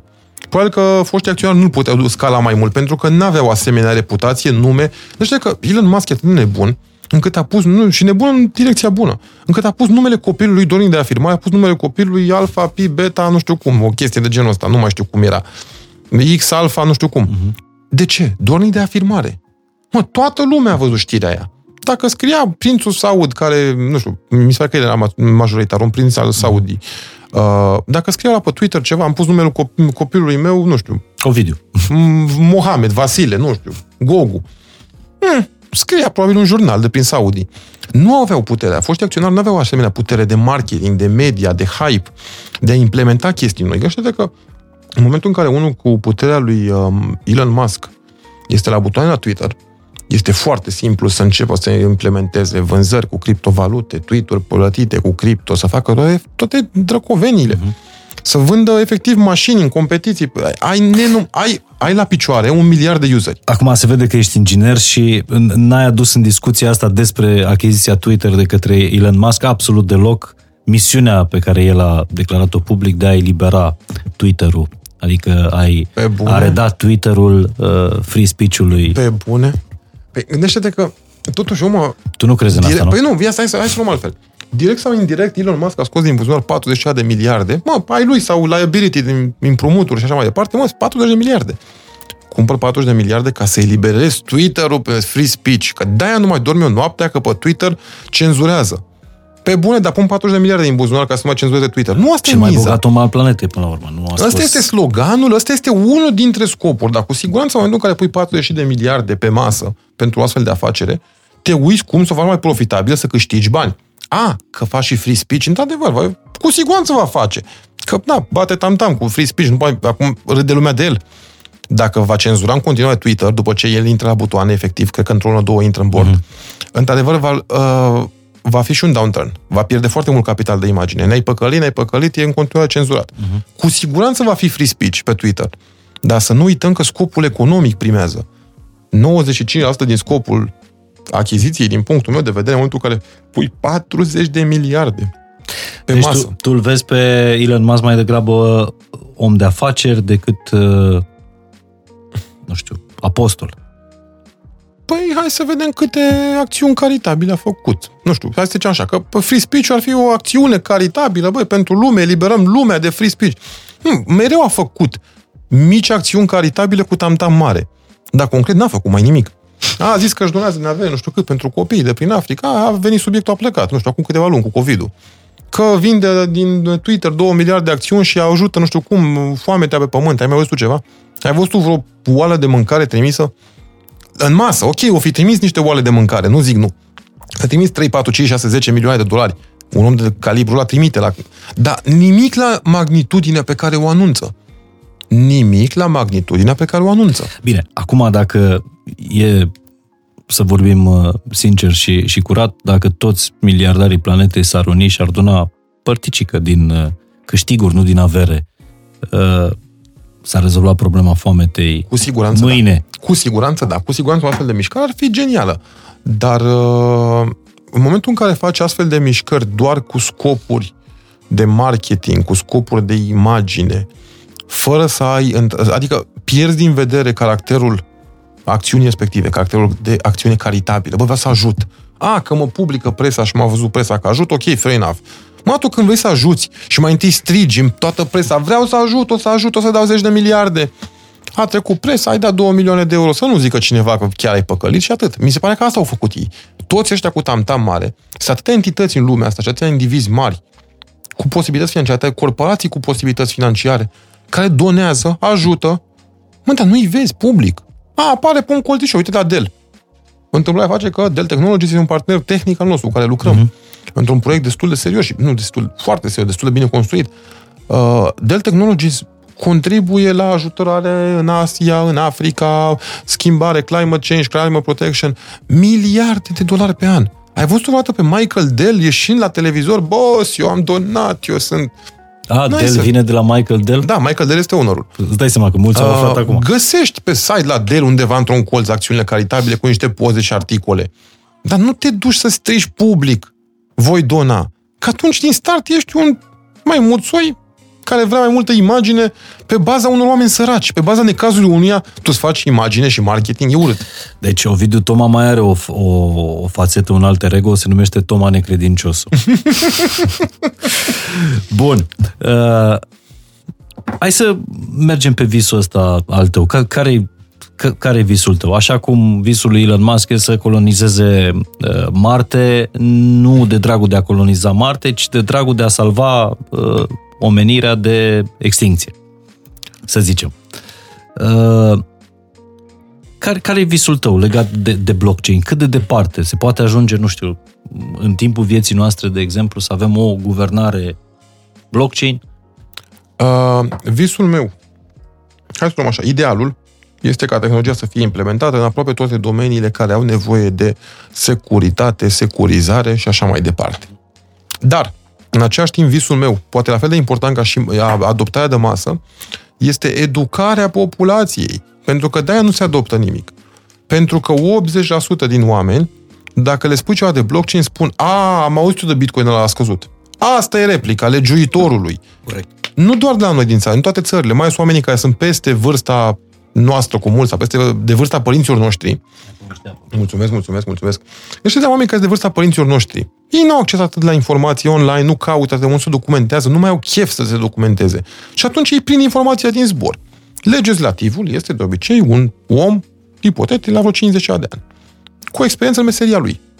Fără să știe prea multe despre blockchain, tehnologie, cripto și așa mai departe. Fără să facă diferența între Bitcoin, NFT-uri și blockchain ca tehnologie. Cum vrei să facă adoptarea în masă omul ăla dacă el atât știe să Bitcoin, că a scăzut?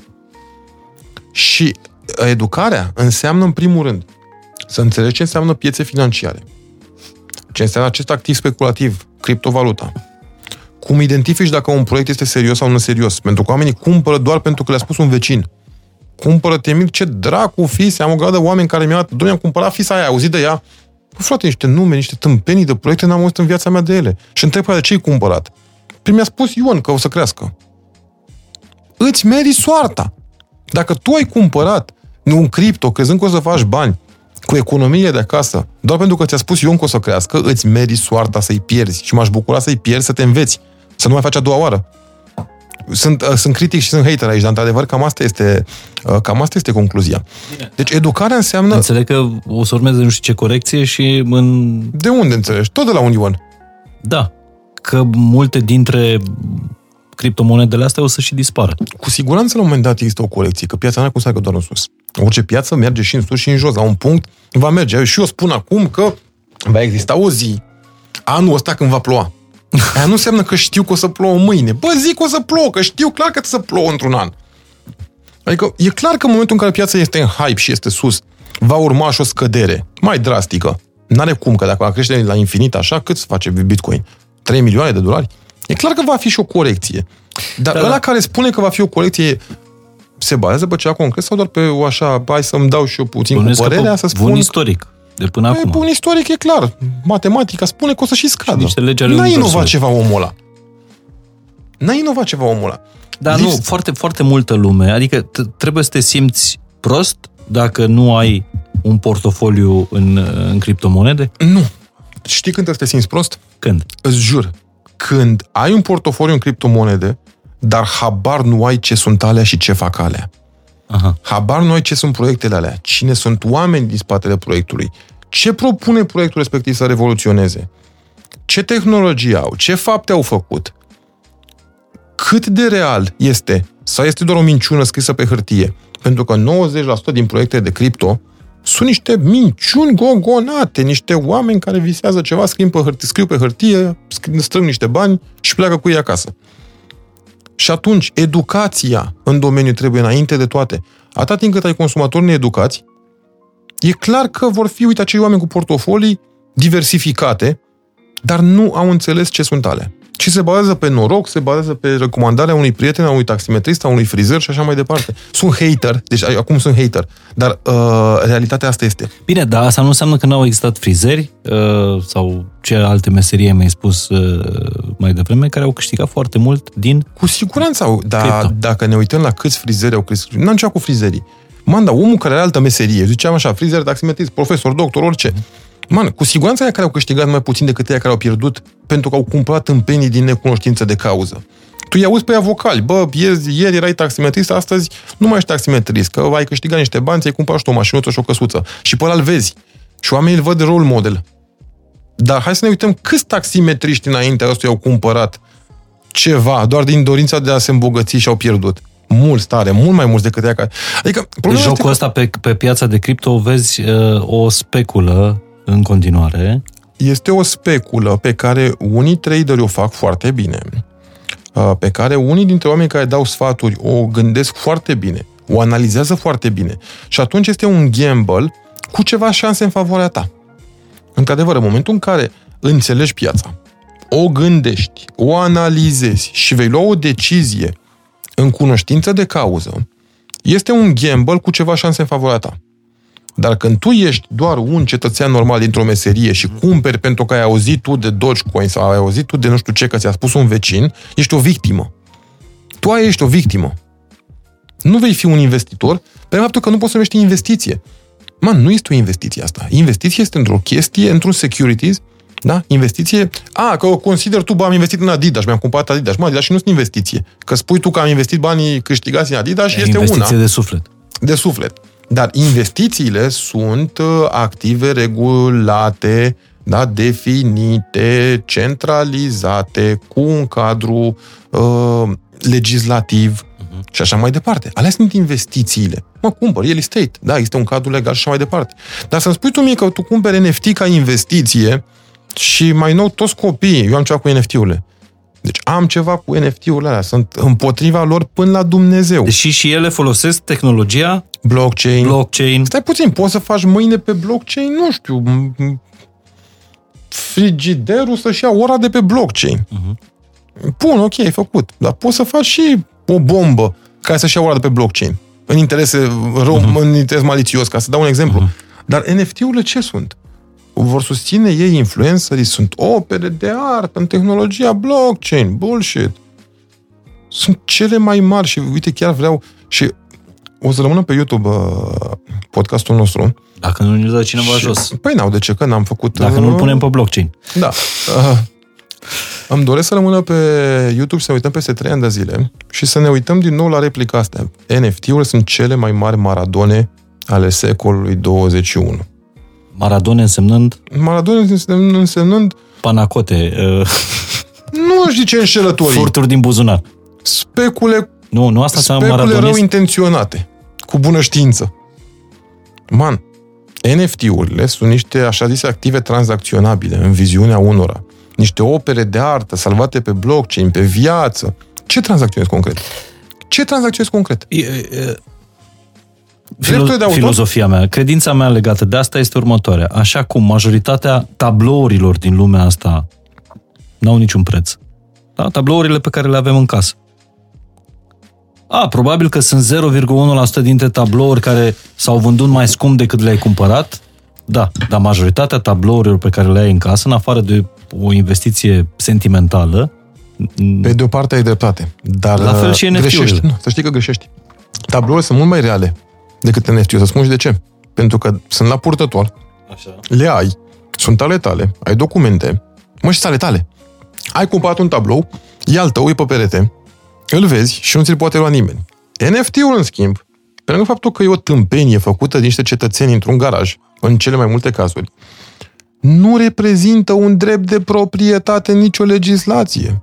Hai să o luăm așa. Eu desenez o maimuță, azi. Unde o desenez? În România, da? Sunt cetățean român, deci sunt subiectul legislației din România. Ce legislație îmi protejează maimuța? Legislația de drepturi de proprietate intelectuală, da? Copyright. Bun. Eu sunt producătorul maimuței și o pun pe blockchain, pe acest NFT. Și o vând pe NFT, descentralizat. Să zicem, da? Bun. El va pretinde că este proprietarul maimuței. Conform consensusului de blockchain, de NFT, în care dacă există o tranzacție între noi doi virtual, uh-huh. el este noul proprietar. Să nu uităm că legislația este făcută pentru chestii concrete. Nu este legislație de proprietate intelectuală în domeniul NFT-urilor. NFT-uri nu sunt, uh, nu sunt, o, nu sunt un cadru regulat, n-au uh, un pachet de legi, măsuri, definiții, cadru de funcționare. În, în, în lumea NFT-urilor, în lumea oamenilor care cred în NFT, el este proprietarul. În lumea reală, eu sunt proprietarul. Orice dispută, orice... Uh, hai să vedem, ajunge la o dispută. Eu zic că eu sunt proprietarul maimuței, tu spui că tu ești, pentru că tu ai pe blockchain, da? Avem un contract între părți? Nu avem. Bun. Contractul reprezintă voința părților. Uh-huh. Există un contract? Nu. Este un smart contract. Ce e la în legislație? Nu e nimic. Smart contractul nu este nimic în legislație. Deocamdată. Da? Te ajungi la o instanță și instanța se va uita, ok, Vasile, tu ai făcut asta, da, bun, ok. Păi eu, păi stai că l-am cumpărat eu de pe o piață, OpenSea, uite codul, hash. Ok. Cum se aplică în legislație? Un judecător de 70 de ani te va trimite acasă.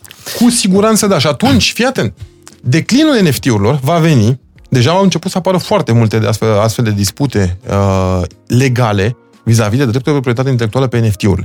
În și s-au plătit care... bani serioși pe NFT-uri, adică au fost NFT-uri serioși. vândute cu milioane. În momentul în care anumite instanțe din lumea largă vor, vor delibera contrar consensusului acestuia de NFT și vor delibera că eu sunt proprietarul NFT-ului, eu care l-am creat, nu tu care le cumpărat de pe blockchain, și se va face puțin tamtam în jurul subiectului, automat nu va mai auzi nimeni de NFT-uri pentru următorii ani. Atenție!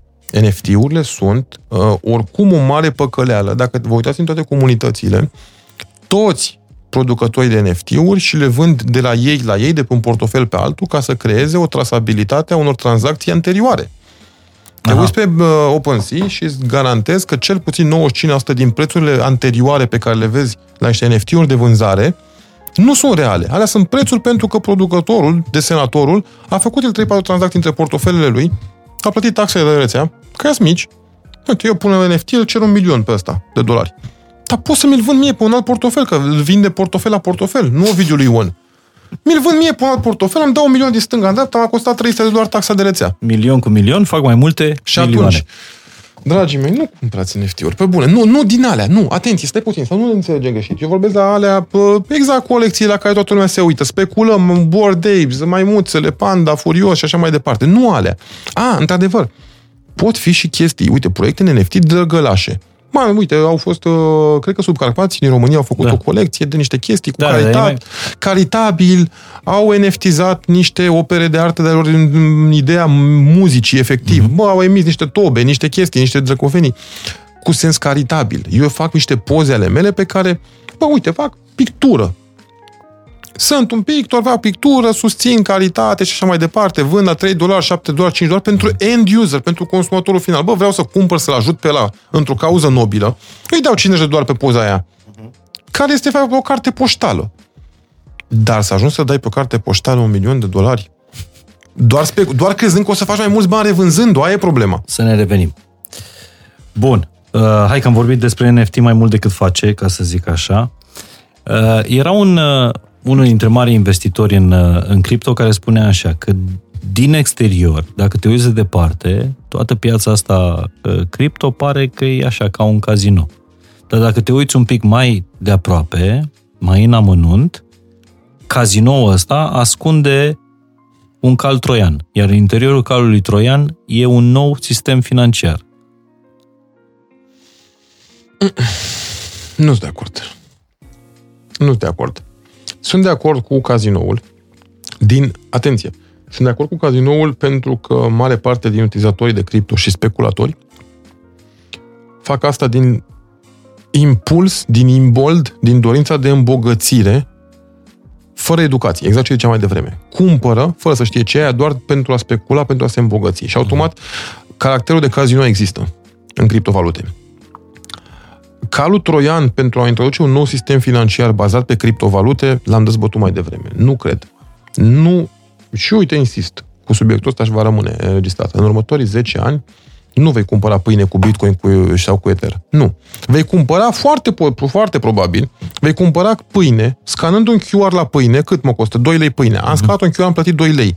Din ce am plătit? Din portofelul digital, transferându-i pe blockchain, dar aceiași lei emisi uh-huh. de banca centrală legiferați de Banca Centrală. Doar că modalitatea de transport a leului va fi folosind tehnologie blockchain, nu în schimb de unități într-o bază de date. Cu siguranță se va întâmpla. Dar uh, asta nu, e un, nu poți să spui că e un cal troian pentru o nouă ordine mondială, un nou sistem financiar. Nu. Nou sistem financiar se bazează strict pe bă, se, o să scadă interesul populației pentru valute, pentru bani, pentru banii fiat și va crește interesul și vor avea mass adoption, Bitcoin, Ether și altele. Nu. Bine, asta cu noua ordine mondială, știi de unde vine cuvântul ăsta, nu? Nu, uite chiar asta nu știu. ordinea mondială s-a stabilit cu niște băieți după al doilea război mondial, da? cei care au câștigat uh, al doilea război mondial și au zis, americanul a zis, asta e noua ordine mondială. Mm-hmm. Și acum să... Nu au fost niște băieți ale, ale căror nume nu le cunoaștem, care s-au înțeles pe un server de Discord, asta e noua ordine mondială. Corect. A, că poate să fie o dezordine, da. Uh, și de-aia te întreb, și revin la întrebarea asta, crezi că într-un număr de ani vom putea să avem o guvernare pe blockchain? Pentru că pare este foarte generic. Din toate punctele de vedere, e și mai ieftină, e și mai uh, tehnologia asta, e și mai ieftină, e și mai sigură. Este foarte Dar generic trebuie adoptată și de state. De este foarte, foarte generic termenul ăsta de guvernare pe blockchain. Cu siguranță vom vedea blockchain aproape orice se bagă în priză în următorii 10 ani. În aproape orice industrie. Cu siguranță vom vedea blockchain implementat în, uite, în instituțiile bancare, tip transfer, transport. În, uh, îți dau un exemplu, în uh, airlines, milele pe Skyward și așa mai departe, nu vor mai fi puncte, vor fi mile pe blockchain. Cu siguranță vom vedea blockchain în generare de AVB-uri pentru shipping, pentru logistică, container și așa mai departe. Foarte posibil să vedem aplicații de blockchain pentru vot în anumite țări. Foarte posibil să vedem aplicații pentru, uite, genera CNP-uri, de exemplu. Nu mai stau niște registre, niște baze de date uriașe, servere cu mentenanță mai și așa mai departe. Ar putea fi o aplicație, generator de CNP-uri, cu înscrierea numelui, care este unic, da, s-a născut un om, n-ai cum să, să modifici anterior registru, nu e conceptual. Nu e posibil. Mă, dacă s-a născut un copil, să fie scris undeva că s-a născut copilul la data X cu numele ăla. Copilul n-ai cum să dispară. Doamne ferește, moare, moare omul mai târziu, bun. Îl treci ca fiind în dreptul lui status inexistent. Dar n-ai de ce să alterezi existența lui. Și atunci se justifică să implementezi tehnologie imutabilă. Blockchain imutabil cu un grad mult mai mare de acuratețe, de verificare și mai mic de eroare. Dar guvernare pe blockchain ce înseamnă? O multitudine de industrii, de aplicații care încet încet vor implementa această tehnologie în funcționalitate. Nu poți să zici, bă, a făcut și un blockchain pentru guvernare, gata, s-a terminat guvernul, a început blockchain. E un nonsens. Apare tot mai des termenul ăsta. De foarte prost înțeles de mare, mare majoritate. Nu există guvernare pe blockchain, nu există blockchain să facă mâncare, cartofi sau să facă orice. Nu. E doar o tehnologie. Și o calculează, uite, altfel. Nu mai e o bază dată în centru. Mă, mai multe baze, aceeași bază dată ținută pe 50 de aparate. Și dacă 25 spun că e albă și 24 spun că e neagră, va fi albă, pentru că așa spun 25. That's the point. Și nu poți să o modifici de la geneza, anterior. anterior. Asta e tot. Și atunci cum poți să facă blockchain guvernare? Nu. Pot fi aplicații de guvernare. Uite, la vot, de exemplu, votează parlamentarii uh-huh. în mhm. sală, da? Dacă ar avea o tabletă, ar putea să voteze, da, să-și exprime votul pe blockchain și atunci te asiguri că există un identificator unic, un validator unic pentru fiecare cetățean care apasă butonul da sau nu. Dar bugetul poate... României, de exemplu? Nu văd o logică în a pune bugetul. Bugetul României, până este bugetul unei țări, unei firme, un business mm. plan, da? Nu prea ai cum să îl implementezi pe blockchain, pentru că bugetul este o propunere de, da, un tabel, propunere de cheltuieli, da? Propun cheltuieli ca să mă asigur că banii pe care îi, îi preconizez să iau, mm-hmm. îi voi cheltui și mi-ajung. Cum să pui asta pe blockchain? N-are nicio logică din punctul meu de vedere. A, că faci bugetul României l-ai pus pe un server zic, și securizezi folosind tehnologie să nu mai blockchain. For, să nu mai... A, asta da, dar poți să securizezi orice. Poți să securizezi mâine, uite, poze tale de familie. Mă, le poți ține pe un server de file sharing, uh-huh. pe Dropbox, sau le poți ține pe un server care este securizat folosind această tehnologie. Mai sigur. Dar nu poți să spui că ai pus pozele pe blockchain. Asta, asta spun că uh, foarte mulți oameni confundă noțiunile și dintr-un abuz de limbaj se creează un hype uh-huh. și oamenii ajung în necunoștință de cauză să ia acțiuni. Dar cum crezi că ne va face tehnologia asta viața mai ușoară în 10-15 ani? La cum simți tu în momentul ăsta rata de, de adopție? Păi hai să vedem așa. Uh, în primul rând, tehnologie, tehnologie centralizate au un grad foarte mare de risc, eroare, mentenanță, costuri de mentenanță, uh, o degrad, nu degradare, o, cum se zice, uh, demoralizare tehnică accentuată, da? cumperi astăzi un server și peste 2 ani de, de zi deja nu mai este ce trebuie, uh, sunt subiectul unor uh, producători de soft uh-huh. cu condiții de licențiere pe guboasă, plătești lună de lună, adică uh-huh. mi-am făcut serverul pe o tehnologie, nu le dau nume, că aici chiar intru în conflict direct cu ei și lucrez cu ei. Dar sunt 3, 4, 5 tehnologii mari de baze de date și de management. Și în momentul în care ai implementat tehnologia unuia, ești captiv și el îți taie factură de lună 50, 30, 70 de mii de euro. Pentru fiecare sistem, pentru fiecare bancă, pentru fiecare entitate. Costul de mentenanță sunt foarte mari. Uh, nu poți să ții pasul cu tehnologia. Devii captiv în tehnologie. Mentenanța, faptul că un om, un tehnician, că trebuie să existe un tehnician care are acces fizic la serverul ăsta, să-și treagă de praf, să facă mentenanța de două cabluri. Omul e un factor de risc. Omul care programează serverul e un factor de risc. Și atunci elimini aceste riscuri inutile, nu de tot, dar le minimizezi. Și automat că în orice domeniu, minimizând riscurile, minimizând costurile de funcționare, reducând uzura morală a echipamentelor clasice, bineînțeles că tehnologia blockchain își are rostul. Și cu siguranță are rostul să fie implementată. Dar până când legiuitorul și până când tehnicienii nu vor înceta să facă confuzie între ce înseamnă tehnologie blockchain și ce înseamnă toate gizmo-urile astea, tâmpenii astea invitate peste noapte, de aplicații financiare, mai mult sau mai puțin dubioase. Uh-huh. Sunt și unele foarte, gen, foarte frumoase, foarte ok. Sunt unele decentralized apps foarte ok. Gândite, inovează tehnologie, dar nu reprezintă majoritatea. Majoritatea în aplicațiile financiare legate de blockchain sunt foarte dubitabile. Și atunci, până când nu facem o distinție clară între ce înseamnă tehnologie blockchain, nu educăm consumatorul despre ce înseamnă aplicațiile pe blockchain și nu educăm legislativul să înțeleagă aceste lucruri, e greu tare să implementezi.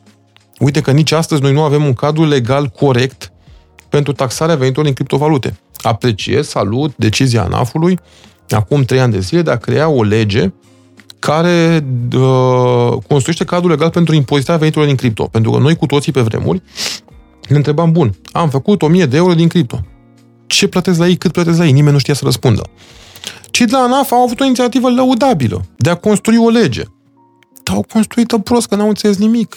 Deci asta dacă citești legea, aia n-are nicio logică. Ea se aplică doar în ideea în care, bă, înțeleg ce ar fi vrut să zică legiuitorul, și trebuie să plătesc așa, asta a vrut el să spună, dar legea uh-huh. nu are nicio logică. Spune așa, se taxează cu 10% difere, uh, nu, se taxează cu 10% veniturile din transferul de criptovalute. În primul spune din transferul de criptovalute. Man, transferul nu generează venituri.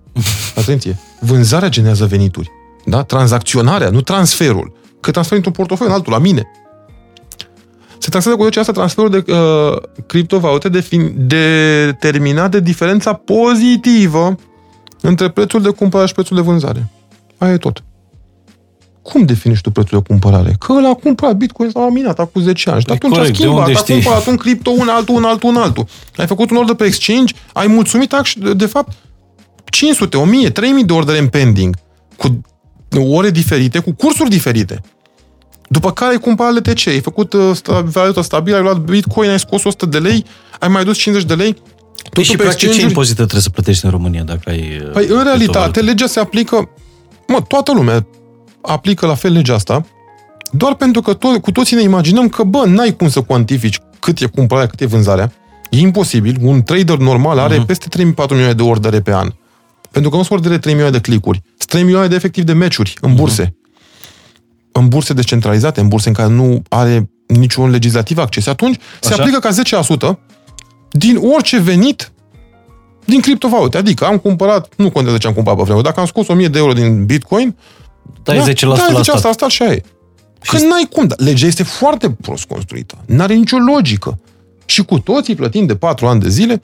Adică o inițiativă lăudabilă din lipsă de documentare, din lipsă de uh, sfătuitori potriviți, s-a transformat într-un lege, într-un paragraf de lege, într-un text de lege de care râd oamenii care înțeleg subiectul. Râd.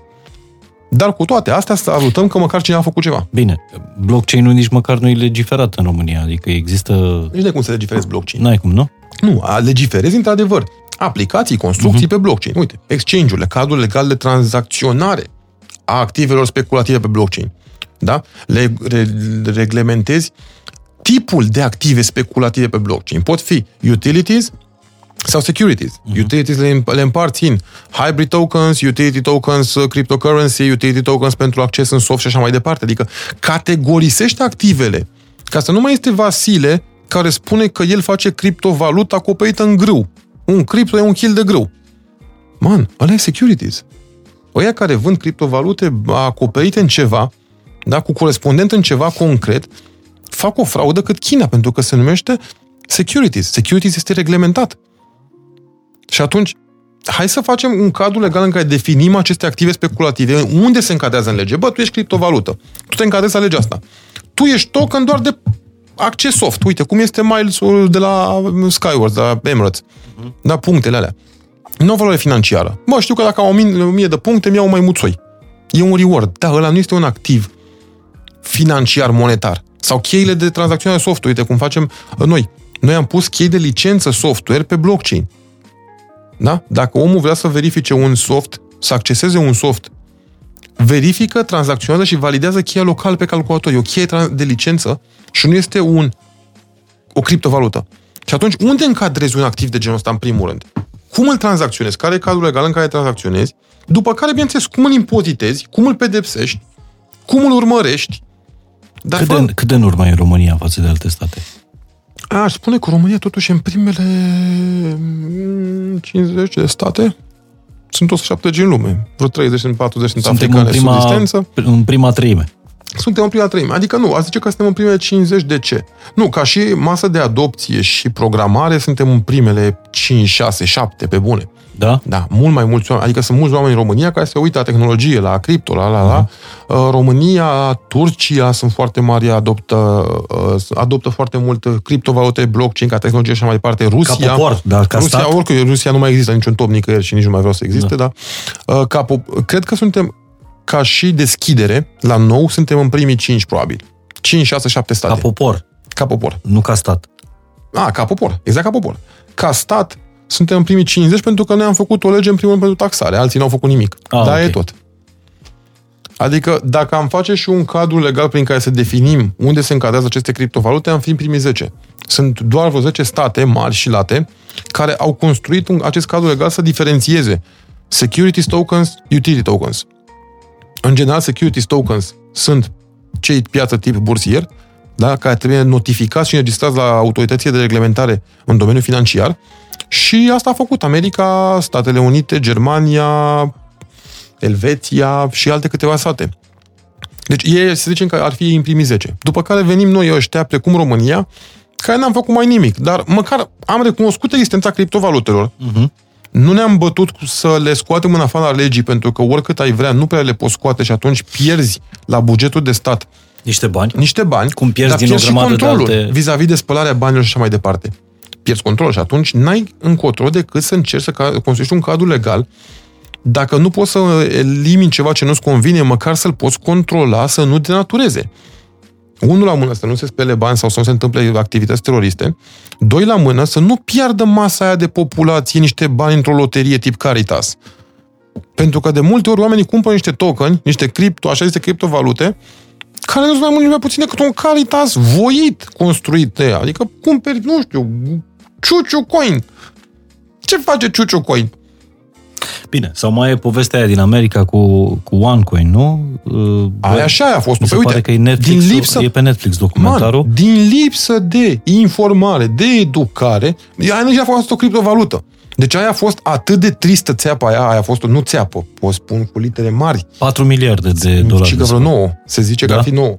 Aia a fost cea mai mare țeapă, care n-a fost o criptovalută, aia a fost o înșelătorie care pretindea că îți dă niște criptovalute, nu existau nici criptovalutele. Erau niște puncte într-o bază de date, niște oameni care dădeau bani pe nimic. Uite, scriu acum un milion pe hârtie, aia primeai. Ce ți-am scris acum? Un, niște N-aveau valoare nici cu tot ceapă de gelată chestiile alea. Erau puncte într-o bază de date. Aia era o, o schemă uh, Ponzi. Uh, nu știu dacă era Ponzi, că Ponzi ca definiție are o, că, clar o definiție. Ăia probabil că, da, plăteau niște comisioane, niște marketinguri uriașe, dar clar făceau bani. Dar nu cred că nu e Ponzi cuvântul, nu, aia a fost nu. o înșelăciune. Bă, îți vând ceva, niște drepturi imaginare, am spus de criptovalute imaginare, dă niște bani că spun eu după aia. Ce ai păi câștigat? Nu, problema a venit când ei au vrut să retragă. Păi n-a existat nimic, ce să retragă? Aia de aia zic că aia nici măcar n-a fost ponzi, dacă te uiți la subiectul problemei, a fost mult mai grav de atât. A fost o înșelăciune uriașă la nivel mondial, Există... pretinzând că e criptovalută. Dar de ce s-a, scuză-mă că te întreb, de ce s-a putut întâmpla asta? Din două probleme mari și late. Lipsă de cadru legislativ, Exact. Legislativul se uita la OneCoin. Păi erau conferințe de OneCoin, ani de zile au fost prin România. Și am țipat prima, m-a chemat unul și mi-a arătat chestia. Zic, ce treacă e mă tâmpenia asta? Voi sunteți sănătoși? Nu, că știi, că îți dă nu știu ce, că bă, e... Atenție, e o înșelăciune. Am strigat mulți că e o înșelăciune 3-4 ani de zile. Autoritățile n-au înțeles de unde să abordeze problema. Au vrut să facă lucruri. N-au înțeles cum să o judece, ce e la blockchain, care e cadrul legal, unde îl încadrez. Nu știa nimeni nimic. Și din lipsa de legislativ nimeni n-a făcut nimic atunci. După care, lipsa de educare a populației, care cumpără, exact exemplu, cumpără orice tâmpenie pentru că i-a spus vecinul. Acolo s-a materializat într totul. Man, dacă cumperi doar pentru că ți-a spus vecinul, fără să judeci, fără să înțelegi ce e acolo, fără să te gândești sau să vrei să te gândești, îți meri soarta. Dar, într-adevăr, autoritățile au intervenit când, când s-a dovedit a fi înșelăciunea și atunci, da, era, bă, ok, până acum a fost o criptovalută, n-a avut cadru legal. Dar acum vedem că are elementele constitutive ale infracțiunii de înșelăciune și bineînțeles că autoritățile s-au sesidat și au început urmările, dar târziu. Oamenii deci, au pierdut 9 miliarde. De cine să ne ferim în România? Adică pot apărea astfel de înșelătorii la nivel local? Sau sunt Man, unele care... Nu e vorba că nu, nici nu poți să spui asta. Pot apărea de oriunde. Înșelătorii, în general, apar de oriunde. Fondatorii pot fi de oriunde. De multe ori, toate înșelătorile astea nu au o persoană, nu au o entitate. Că de-aia vor, dacă vor să facă la început o înșelăciune, nu se expune o persoană fizică, bă, hai, fac eu o înșelăciune. Fac o poveste în care nu poți defini cine e firma, mhm. cine e echipa, cine sunt oameni și așa mai departe. Sunt cele mai comune alea. După care sunt proiectele făcute de niște oameni existenți, de niște entități existente, dar ca și business plan, ca și white paper, n-au nicio logică. Mă, un om vrea să facă ceva, el nu prea are experiență, habar n-ai auzit și el că dacă face o criptovalută poate se îmbogățește. Mă, o face. El există acolo, el are toată buna intenție. Dar oricum n-are nicio, n-are nicio finalitate proiectul ăla. Adică oamenii cumpără o tâmpenie pe care dacă ai înțelege și ai fi educat, ai înțelege că acel lucru nu are un viitor. Și e clar că bași bani într-o gaură neagră. Și nu e vorba de o înșelăciune. Că, la emitentul nu a vrut la început, bă, iau banii, am fugit acasă. Dar dacă emitentul visează să facă la nivel mondial, nu știu, p- p- elefanți roz care să meargă singur la parade pe stradă cu trompeta, da? E clar că n-ai cum să faci așa ceva. E o tâmpenie, e o butaforie. Păi stai că văzusem un, e băiat, un, proiect. un băiat din România o propunere. Uh, lunile trecute, tot așa, invitat pe la niște băieți uh, pe, pe YouTube, care promitea în 2028 prima mașină românească alimentată care merge pe bază de energie solară. Nu știu cine e băiatul ăla, mai bine că nu știu ca să fiu impertinent da. să-ți dau răspunsuri și nu vreau să... Nu știu cine e. Plus că, criptomoneda lui, plus... Uh... Asta spun, ăla e un proiect al naibii de tâmpit. De ce? Nu, pe ce te bazezi tu când spui că vei să faci o mașină ca să meargă pe... Adică omul la care cumpără, citește white paper-ul, Bun, ok, da, cumpăr că tehnologia asta va avea un viitor, dar va avea un viitor? Hai să o judecăm așa. Cum poți să faci o mașină care merge doar pe energie fotovoltaică? Că pe acoperiș tu mai mult de, la cât e tehnologia astăzi, tu nu poți să pui pe 4 metri pătrați de acoperiș mai mult de 1,3 kW putere instată. N-ai de unde. N-ai cum. Radiația solară este 1100 de vas pe metru pătrat, de la Doamne, Doamne. Vedeți că zici un inginer asta, da? Da, e 1100 de me- sau 1200, depinde unde ești tu prin România, așa mai departe, de vați pe metru pătrat din care cu tu poți să colectezi cu panou fotovoltaic X% randament. Astăzi panourile au vreo 28% randament. Zic o să aibă 37% peste niște ani. Mă, cum propune omul ăla? Adică tu îi dai eluia bani să dezvolte o tehnologie care face o mașină care se poate alimenta din Narnia? E clar că proiectul ăsta nu are un viitor prea clar. Nu, nu are deloc un viitor strălucit, dar vreau să fiu diplomat, că nu știu cine este și nu știu pe cine Mai bine. Uh, blamez acum. Da? E clar că proiectul ăsta e o tâmpenie Mă, ăla poate chiar crede că poți să fac asta. Poate el e de bună credință, emitentul. El crede, dar nu va realiza. Na, tu ca și om care cumperi activul tranzacționabil, te uiți, mă, are viitor tehnologia? Păi n-are. Mă, omul a construit până cu vreo mașină? Mă, omul a construit, a construit o ceașcă de cafea, la care pretinde că să facă o mașină. Nu, e un puște, are, nu știu, vreo 19 ani. Păi și atunci?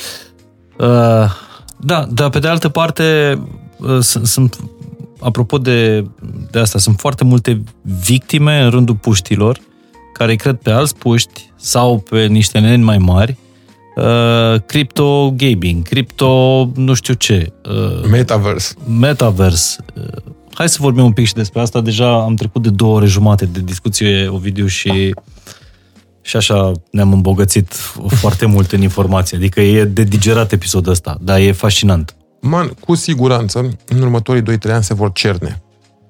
Uh, vor rămâne pe piață proiectele serioase, vor rămâne tehnologiile serioase cu adoptare de masă, dar ca orice lucru nou este speculat, de, acum fiind în secolul 21, în 2022, accesul la informații este mult, mult mai rapid decât în alți ani. Mult mai facil. Și atunci, automat, s-a născut această meserie, acest job, această industrie de a specula nimic pentru a face bani.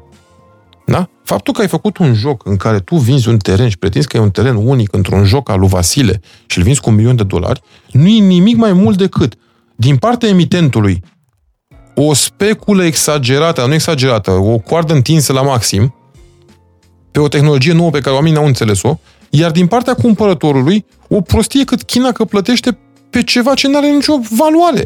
Ok, de... prețul e un milion, dar trebuie să facem diferența între preț și valoare.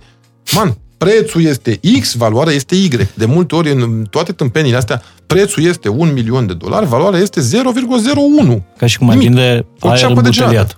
Bravo, îți vând aer îmbuteliat. Și te păcălesc, dacă eu sunt un bun marketer, te păcălesc că aerul ăla face 10.000 de dolari. Mă, tu îi dai.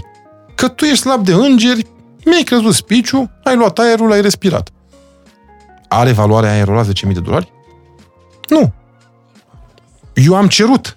Mă, eu nu ți-am dat coparul, n-am băgat mâna în buzunar. Și atunci cine este? Deci... Tu ești victima, de fapt. Exact. Deci la ce să fim atenți? La ce e gratuit? La securitatea informatică, în primul rând. Așa. La mediul de lucru.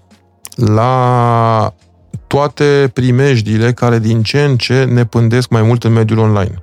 Virus, troieni, ransomware, man in the middle attack și așa mai departe. Deci, uh, toată zona de privacy protection, din ce în ce este mai mainstream. Să fim aplica- atenți la aplicațiile din surse de neîncredere, de la vendori mici de care n-am auzit niciodată. Și alea mari sunt rele, dar alea mari nu spune direct nimic. Nu o să spune niciodată Facebook cardul, exclus așa ceva. Pe termen lung e clar. Identitate, user behavior, dar n-ai încotro, vrei să trăiești. Și eu am Facebook, știu că îmi colectează, mă, dar ai, mi-asum. Nu-ți fură cardul, dar îți fură personalitatea. Da, deci să fim atenți în primul rând la aplicații din vendori de neîncredere, să fim atenți la uh, ce descărcăm, de unde descărcăm pe telefon, este foarte important. Că efectiv un click greșit, deci e o carte în state și ea naibii de bună, este one click away from bankruptcy. Un click te poate duce în faliment. Un click ca afacere, ca familie, ca bă, bă, resursă financiară. Trebuie neapărat să avem grijă pe ce dăm click, ce descărcăm. Astea sunt chestiile clasice, disclaimerele clasice și lucrurile pe care oamenii în general le știu, uh-huh. dar puțini au grijă la ele și puțini le își aduc aminte de ele uh, zilnic, în operarea, interacțiunea cu calculatorul, cu sistemele informatice. Uh, ce trebuie să știm? Trebuie să ne educăm în primul Asta vreau, uh, chiar vreau să rămână să rămână ca una de concluziile zilei, trebuie neapărat să ne educăm în momentul în care vrem să cumpărăm un cap de ață speculativ pe blockchain. Trebuie să ne uităm cine este emitentul, ce reputație are, cine este entitatea, cine sunt oamenii, ce au făcut până atunci legat de subiectul pe care îl propun. Că dacă tu îmi propui să faci elefanți roz, dar meseria ta e de croitor, mă, nu te cred niciodată că o să faci un elefant viu roz. Că nu te cred, n-am cum, n-am, nu poți să-mi dovedești asta entitatea, uh, transparența proiectului, uh, viziunea pe termen lung, dacă se poate aplica sau nu. Că dacă nu se poate aplica, degeaba cumpăr eu activul ăla, că e clar sortit pe irii și am pus bani într-o groapă. Deci, în momentul în care să faci un... Deci, înainte să cumperi ceva, să faci un minim de research, care implică, da, 3, 4, 5 ore de studiu. Și atunci să iei o decizie. Bă, cumpăr chestia asta și o speculez, mi-asum că o speculez să fac bani, poate pierd, da, totuși, făcând un studiu, am, trecut, am filtrat și am filtrat 95% din prostiile online, dintre primeștile online, dintre gropile negre. Găurile negre, fapt. 95% sunt găuri negre. Și atunci exact asta face diferența. Studiul face diferența între a distinge acele 95% gropi găuri negre de 5% proiecte serioase care chiar au un viitor. Și atunci tu te poți, te uiți unde te definești. Mă, eu nu sunt tehnolog.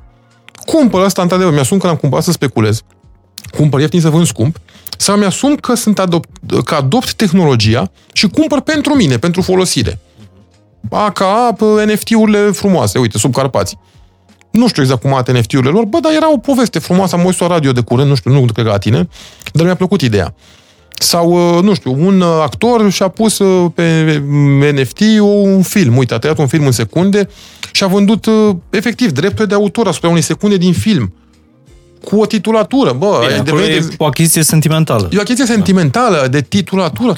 Dar asta spun, un due diligence te face să te încadrezi în acei 5% care nu sunt victime sigure. Da. Nu e așa că vă simțiți mai bogați la finalul acestui uh, episod, dacă ați rezistat uh, până, până la aceste ore.